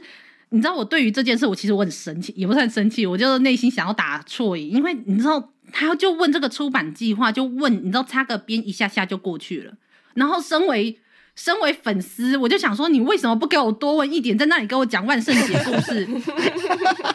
当然不是说万圣节故事不好，那个故事真的很恐怖。但我真的很想知道的是，老师，你之后你有预计要写怎么样的，就是哪个方向啊？然后有没有一些我们新我们期待的配角会出场，或者说你有没有打算未来？用一些配角当做你之后的故事中的主角之类的，因为像例如说，我就很喜欢高雄独家第一手的谢海彤大叔，酸梅拼命施加压力。对对对，写完《请把门锁好》之后，其实我可以讲说是这十本书再加上第一本书的重新的磨练、重新的表现，让我手边有的创作工具比较完整了。就是我今天写恐怖的路线的东西有什么？我曾经写过什么样的作品？我今天写动作悬疑的东西有哪些作品？在这十本书里面，我大概把所有我有兴趣的派别，我大概都研究完了。创作之前，我一定会先做理论研究，所以它等于算是我的一个习作的那种方式。只是这个习作刚好可以出版这样子，同时也去测试读者对这些作品的反应。所以这些工具都练习过之后，回过头来写《请把门说》，它就会有。更强的戏剧张力，对，就是那个那个结论，就是最后第一本书可以用这种方式去做个改头换面。那其实就是把我过去的练习做一个总结。那接下来就是用总结这个记忆的总结去做新书。我刚刚有提到说，跟高雄公园那边有一个有一个讲座的合作嘛。那未来我们应该也会有开始进行一些在地写作的合作。上次我去高雄公园的时候，他们就有提到说，嗯，北京一定要到这本书里面有提到高雄地下街大火的事件嘛，对不对？嗯。我当时在收集这段资料的时候，我是从报章杂志啊，是从我手边可找找到的资料去写的，或是凭我自己小时候去过的印象的记忆去写的。嗯，但是他们就跟我讲说，他们可以找得到当时，比方说什么建设局啊，什么相关的一些政放在政府里面的资料，第一手资料。就是有时候你在创作的时候，其实你最麻烦的不是想象力的问题，是你有一些具体的资料，你不知道如何入手。的确是，就像我刚刚一开始所提到的，我我们要让这个作品有趣，是必须要确保说，即便里面的人物跟故事都不存在的时候，这个世界观仍然是有趣的。嗯、所以相对之下，嗯、我我会比以前更在乎世界观的构筑。然后，那世界观构筑绝对不会是完全百分之百符合现实的，嗯、但是我需要现实去做一个杠杆，去让它看起来更真实。就像我大量的在小说里面，金马说的小说里面，大量的使用。高雄实际上存在的地景，一些像刚刚提到那种资料，这种口述的东西，这种资料性的东西，是 Google 找不到的，但它事实上是在地的记忆存在的东西。那这部分可能就是我在这部分可能就是我希望未来跟高雄馆可以合作去开发三部曲的一个尝试。然后又会回到就是描写高雄的场景吗？这个目前是这样想了，但是因为它是三部曲，会不会？扩展到其他地区，我目前还没有一个台北、台北、台北，你是想像阿姨就对了，很介意台北、台北。对，当当然我，我我现在目前张俊宪系列，我会把它定位在就是从怪奇侦探慢慢转移为国民侦探，嗯嗯嗯的概念，就是说呢，我希望他是一个民众的好朋友。真心社吗？真心社。对对对，征信征信社的探员是民众的好朋友，是一般想要解决问题的民众的好朋友。然后他可以到处跑去解决大家的问题，对对对，然后用这种方式来呃构筑成我心中所谓的大众文学，其实是台湾人自己或者是外国人对一个地方的 city guidebook 那种感觉。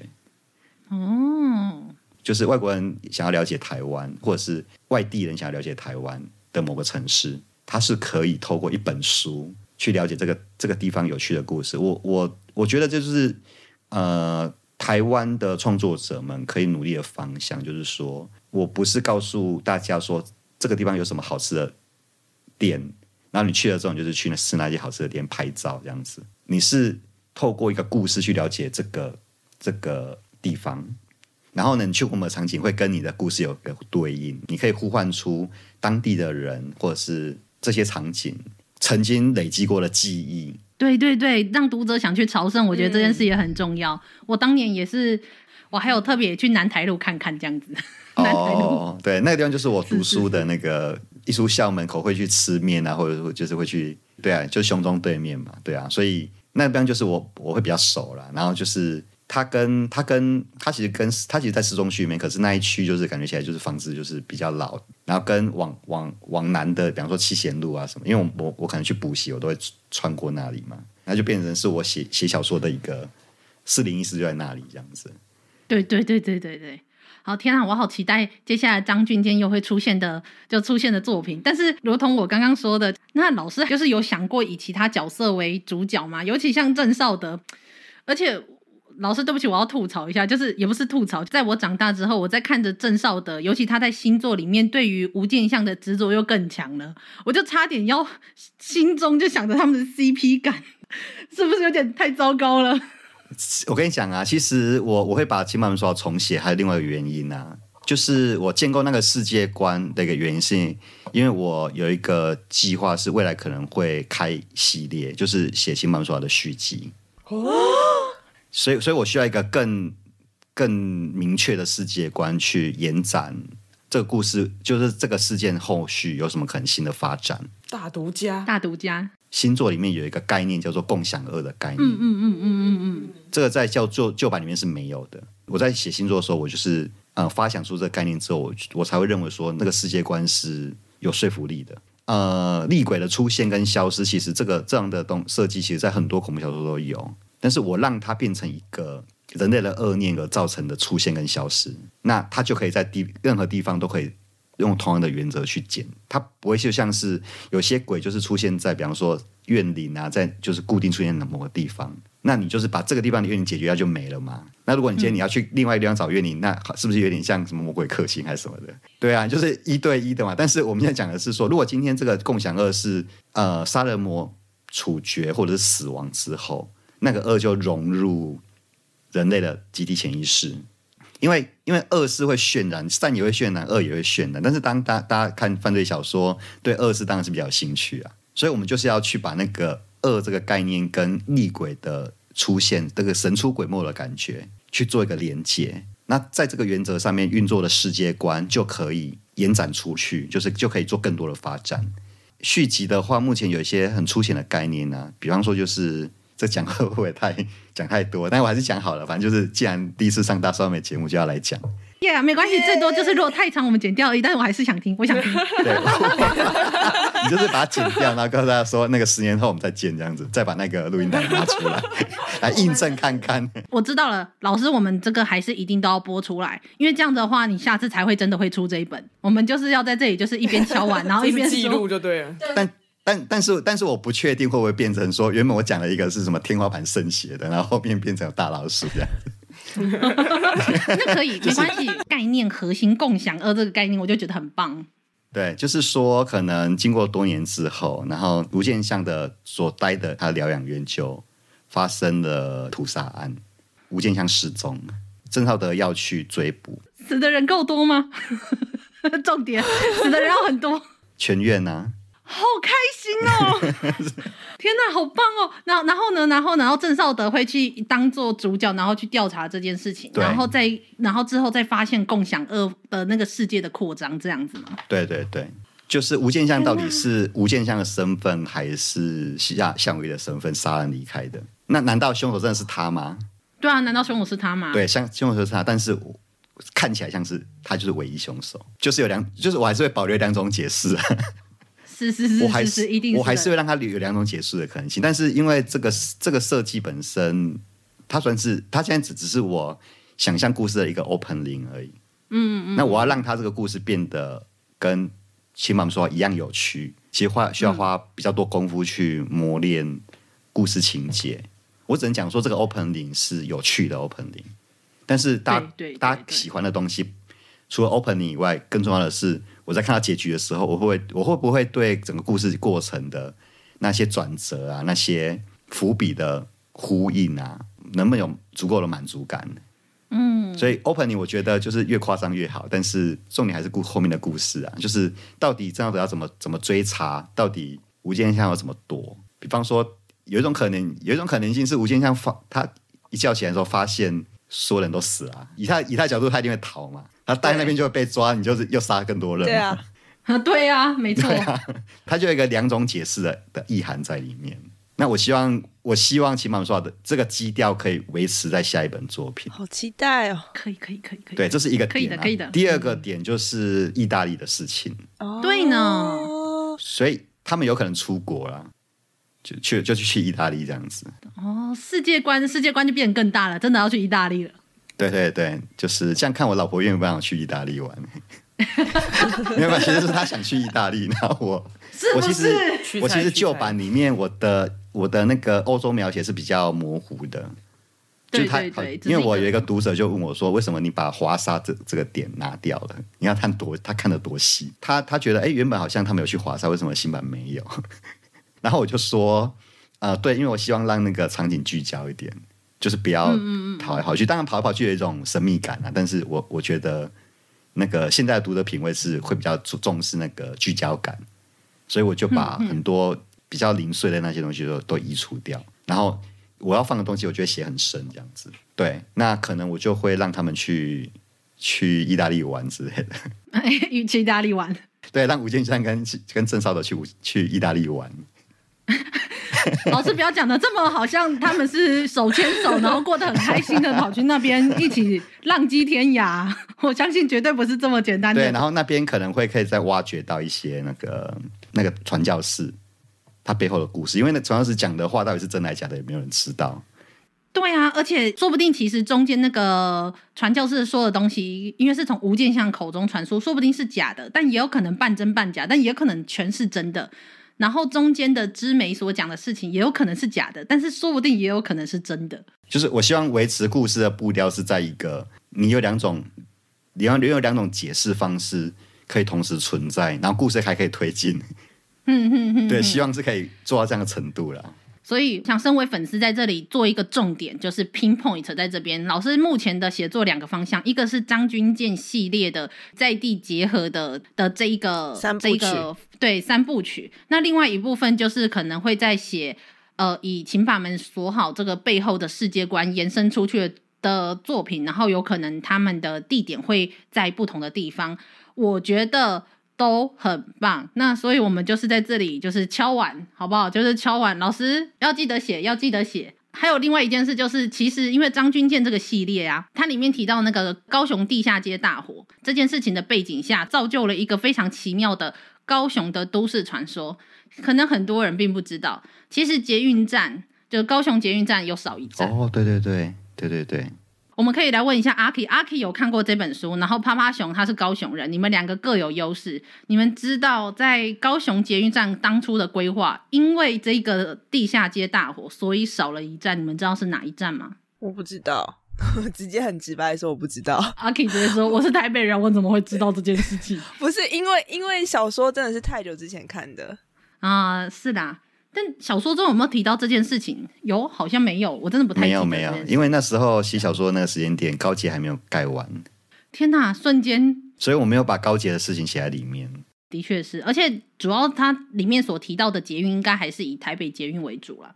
那对，我们在这里就是身为一个高雄人，然后也知道这个大火的大火的历史。我只知道，我真的没有经历过那一段，真的要强调一下，因为我才十八岁嘛，这个月刚满十八。那所以其实这个高雄地下街其实就是在那个高雄历史博物馆吧，就是有一间跟二二八历史有相关一间一栋绿色建筑物，然后在爱河旁边的。那在它的对面的仁爱公园，就是高雄地下街大火的呃的地点。那当初其实在这里想要建一个局限 O 三这个号码上面，在这个地方建一个爱河站，可是却因为这次的大火，一部分是大火，但但但是有一部分是因为其他的捷运的规划的状况，所以导致这一站 O 三是不见的。很多高雄人都不知道，你会看到 O one O two，然后接下来就没有 O 三了。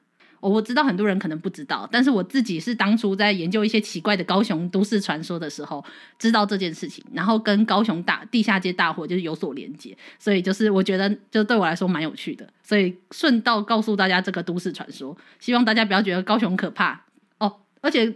在故事中，不是高雄是什么万恶都市吗？哦，对呀、啊，就趴趴熊想要问一下季晴老师，就是因为在新版的时候有新增了一段小文字，就是说以前高雄火车站是真的会广播说高雄到了，高雄到了，下车的旅客请不要忘记穿上你的防弹衣。有这件事吗？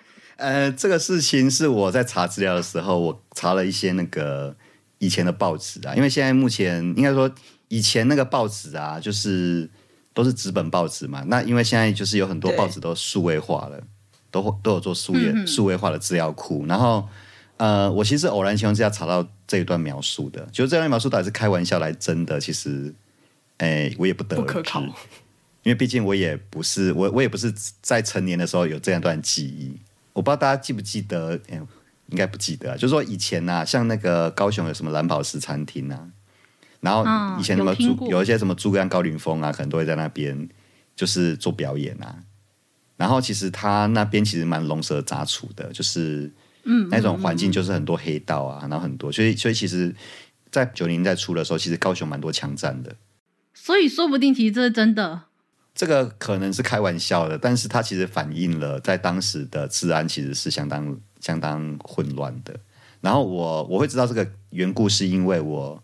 这几年就是有在写那个呃，叫做一本叫做那个台湾现代犯罪试点这样的一本书。哼哼哼。那那本书的内容其实就是收录一些从战后到现在大概七十年的时间的一些台湾发生过的重大社会的这些犯罪事件，这样子。哼哼。就是我希望可以爬梳，呃，台湾现代的一些重要的，甚至有点不重要，但是可以典型的代表台湾人某种程度性格的案件，去寻找台湾人性格。对啊，就是台湾人可能某一种形态的犯罪特别多啊。为什么？嗯嗯，因为可能跟台湾人性格有关嘛。对，那这可能也许就会探索出台湾的犯罪跟国外犯罪的不一样的地方。那这可能就是我们未来写犯罪小说一个一个基础的素材。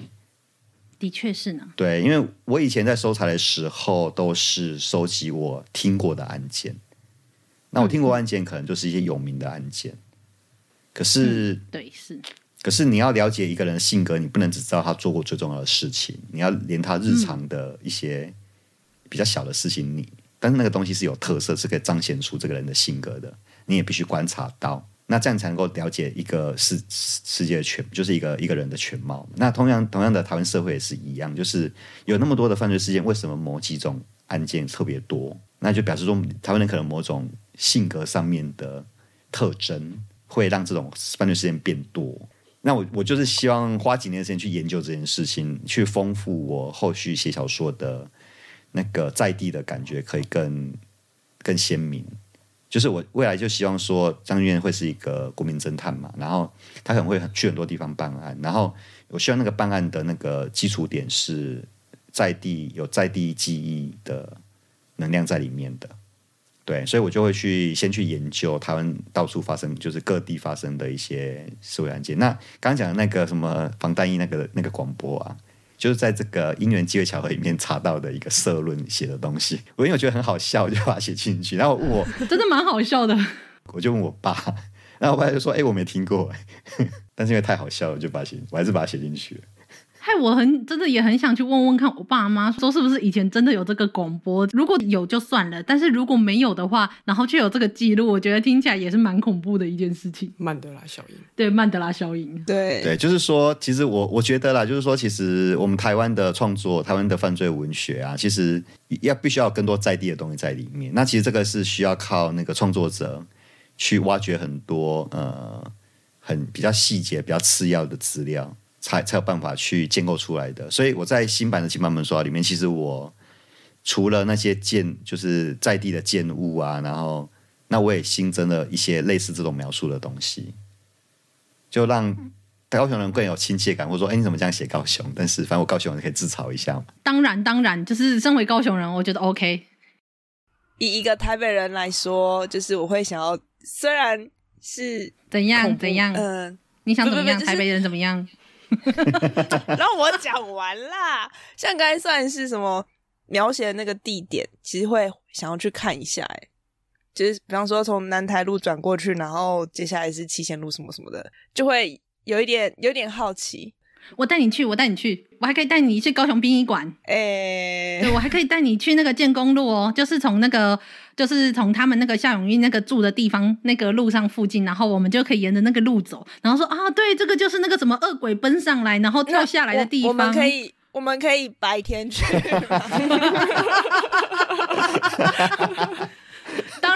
没有晚上去，其实还是会有人。我们不会像什么老师什么半夜跑去高雄殡仪馆那种地方，我们是不会干这种事情的。就是，嗯，对对对对。好了，那那真的就是，我觉得这一集节目真的听到了很多，就是老师的创作的心路历程，还有包括到很多，就是我们其实身为粉丝很想知道的这一些后续的事情，然后。哦，我觉得真的也非常开心。老实说，这已经有点微微的脱离掉我们的访纲，而且多延长了我们录音的时间。对老师很不好意思，但我真的很开心，然后也很期待接下来老师的后续的作品。那我最后最后要分享一件，就是看完《请把门锁好》之后，我觉得一件蛮恐怖的事情，就是。尤其我看完《请把门锁好》之后，我当然就是要访谈嘛，我也就是稍微查了一些网络上的一些心得啊、资料什么的。然后就在这个时候，然后再过了几天，然后在我的脸书还有我的浏览器上面，它竟然出现了卖门把的广告。到底有多想把门锁好？超好笑。对不起，这件事真的是太好笑了。希望就是可以让大家不要感受到，请把门锁好是一个这么恐怖的作品。它其实也是一个相当。温暖舒服，而且就是之后大家也知道，就是疗养院会发生很多事情，然后我们的两个男主角也有可能会浪迹天涯，就是相依为命的，就是各种故事。你是不是哪里把人家的剧情变得有点怪怪的？欸、真的不是我要说，那个郑少德对吴建相的执着，让我真的觉得哪里不对劲。内心内心啊，但是对不起老师，这都是我们内心就是乱想的东西。呃，真的很感谢，很感谢老师今天还愿意就是花更多时间陪我们录音。那我也非常感谢，就是皇冠出版社，就是有提供三本书，对，他提供了三本书让我们抽奖。就所以如果假设有大家就是如果想要来抽书的，就算一时暂时这个月的买书扣打。不够的，然后可以来抽书。那我们在我们的 IG 噗浪跟粉砖，我们有三个平台，我们一定会用噗浪的，符合我们上面说的抽奖资格，然后去底下留言。那大家就记得也可以来抽书，海外的听友也绝对不要错过，因为你们也可以拿到读墨的那个书籍的兑换码，这样子。所以好的，那我们今天再次感谢季晴老师。季晴老师有想要对我们的听友或是对我们想说什么吗？嗯、呃，一直以来就很感谢大双美啊、趴趴熊阿 K 对我的作品的支持啊。然后呢，我会秉持着这一份就是期待、被期待的这个心情啊，努力的在写出好的作品。对，然后尽量不要继续拖，就是不要再拖稿了。这件事很重要。这样子，那那有什么想要对，就是可能你其他的粉丝啊，或者我们听友想说什么吗？OK，嗯、呃。就是我我创作的时间有中断一段，那个大概十年的时间呐。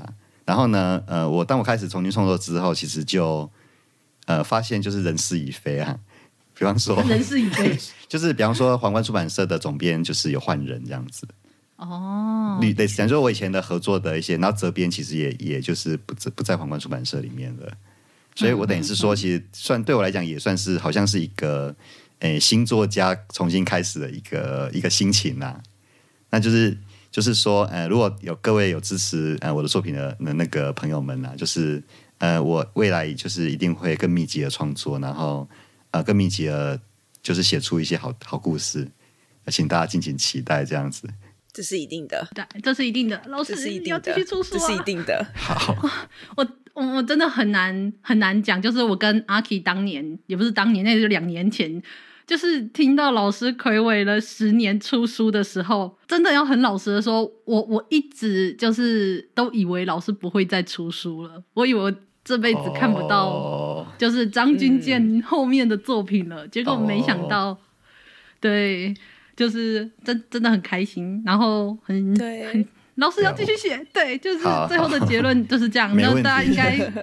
对，大家应该听友们应该可以听得出来，因为我这期节目就是在一种就是你知道我都可以听到我的心脏在跳动的状况下跟老师对谈这样子。那么希望就是跟我一样喜欢季琴老师作品的，就是读者啊、听友啊，就可以继续一起就是支持季琴老师的书。那如果有喜欢的听友，如果喜欢的话，就可以也是也是可以，就是如果没有办法去做什么其他的事情也没关系，但是可以例如说写写心得啊，然后推荐给朋友啊，我觉得这样就是对作者来说就是很棒的，就是。很棒的一个支持了，然后或者是想要的话，也可以去皇冠出版社，或者是老师也有粉丝专业嘛。那老师刚刚也有说，在高雄文学馆也有活动，那支就都可以，无论是去参加，或者是就是去回复留言，然后支持老师的作品，这样子。好的，那我们今天。啊，真的要很感谢老师来到我们的节目，真的谢谢老师，谢谢谢谢谢谢三位主持人，很开心。耶、yeah，那那阿 K 跟爸爸熊有什么想说的吗？没有，没有哦。你敢说什么吗？不敢，不敢。好，OK。那阿 K 有想说什么吗？就是就是期待老师之后的作品，对，非常的期待。真的粉粉丝最后只能就是化为那一句话，就是老师要继续出书哦。好，对。好的，好的，好的。那我们今天就是对最最后一次感谢季晴老师，然后我们就是节目也算是到这里就是告一段落。大家记得来抽书，然后各种就是回应，就是各种回应，然后回复我们都可以这样子。那就呃欢迎下次如果还有机会的话，还可以请到老师来上我们节目。好，没问题。如果有机会的话，嘿哦，这这样就答应我了吗？对啊，我很好说话的。这么这这么这么容易吗？这么容易？好好好，大家记得下次再收听我们的。国际高知识犯罪智商研究系列。就我只有在这集节目中可以这么流畅的、认真的、认真的把这一整个名字全部讲出来，之后还是高知识犯罪研究系列啦，这样子。好的，那大家我们就下次再见喽，大家拜拜，拜拜，拜拜，拜拜。啊，上班，工作啦，我不要工作，下班了，回去回去工作喽。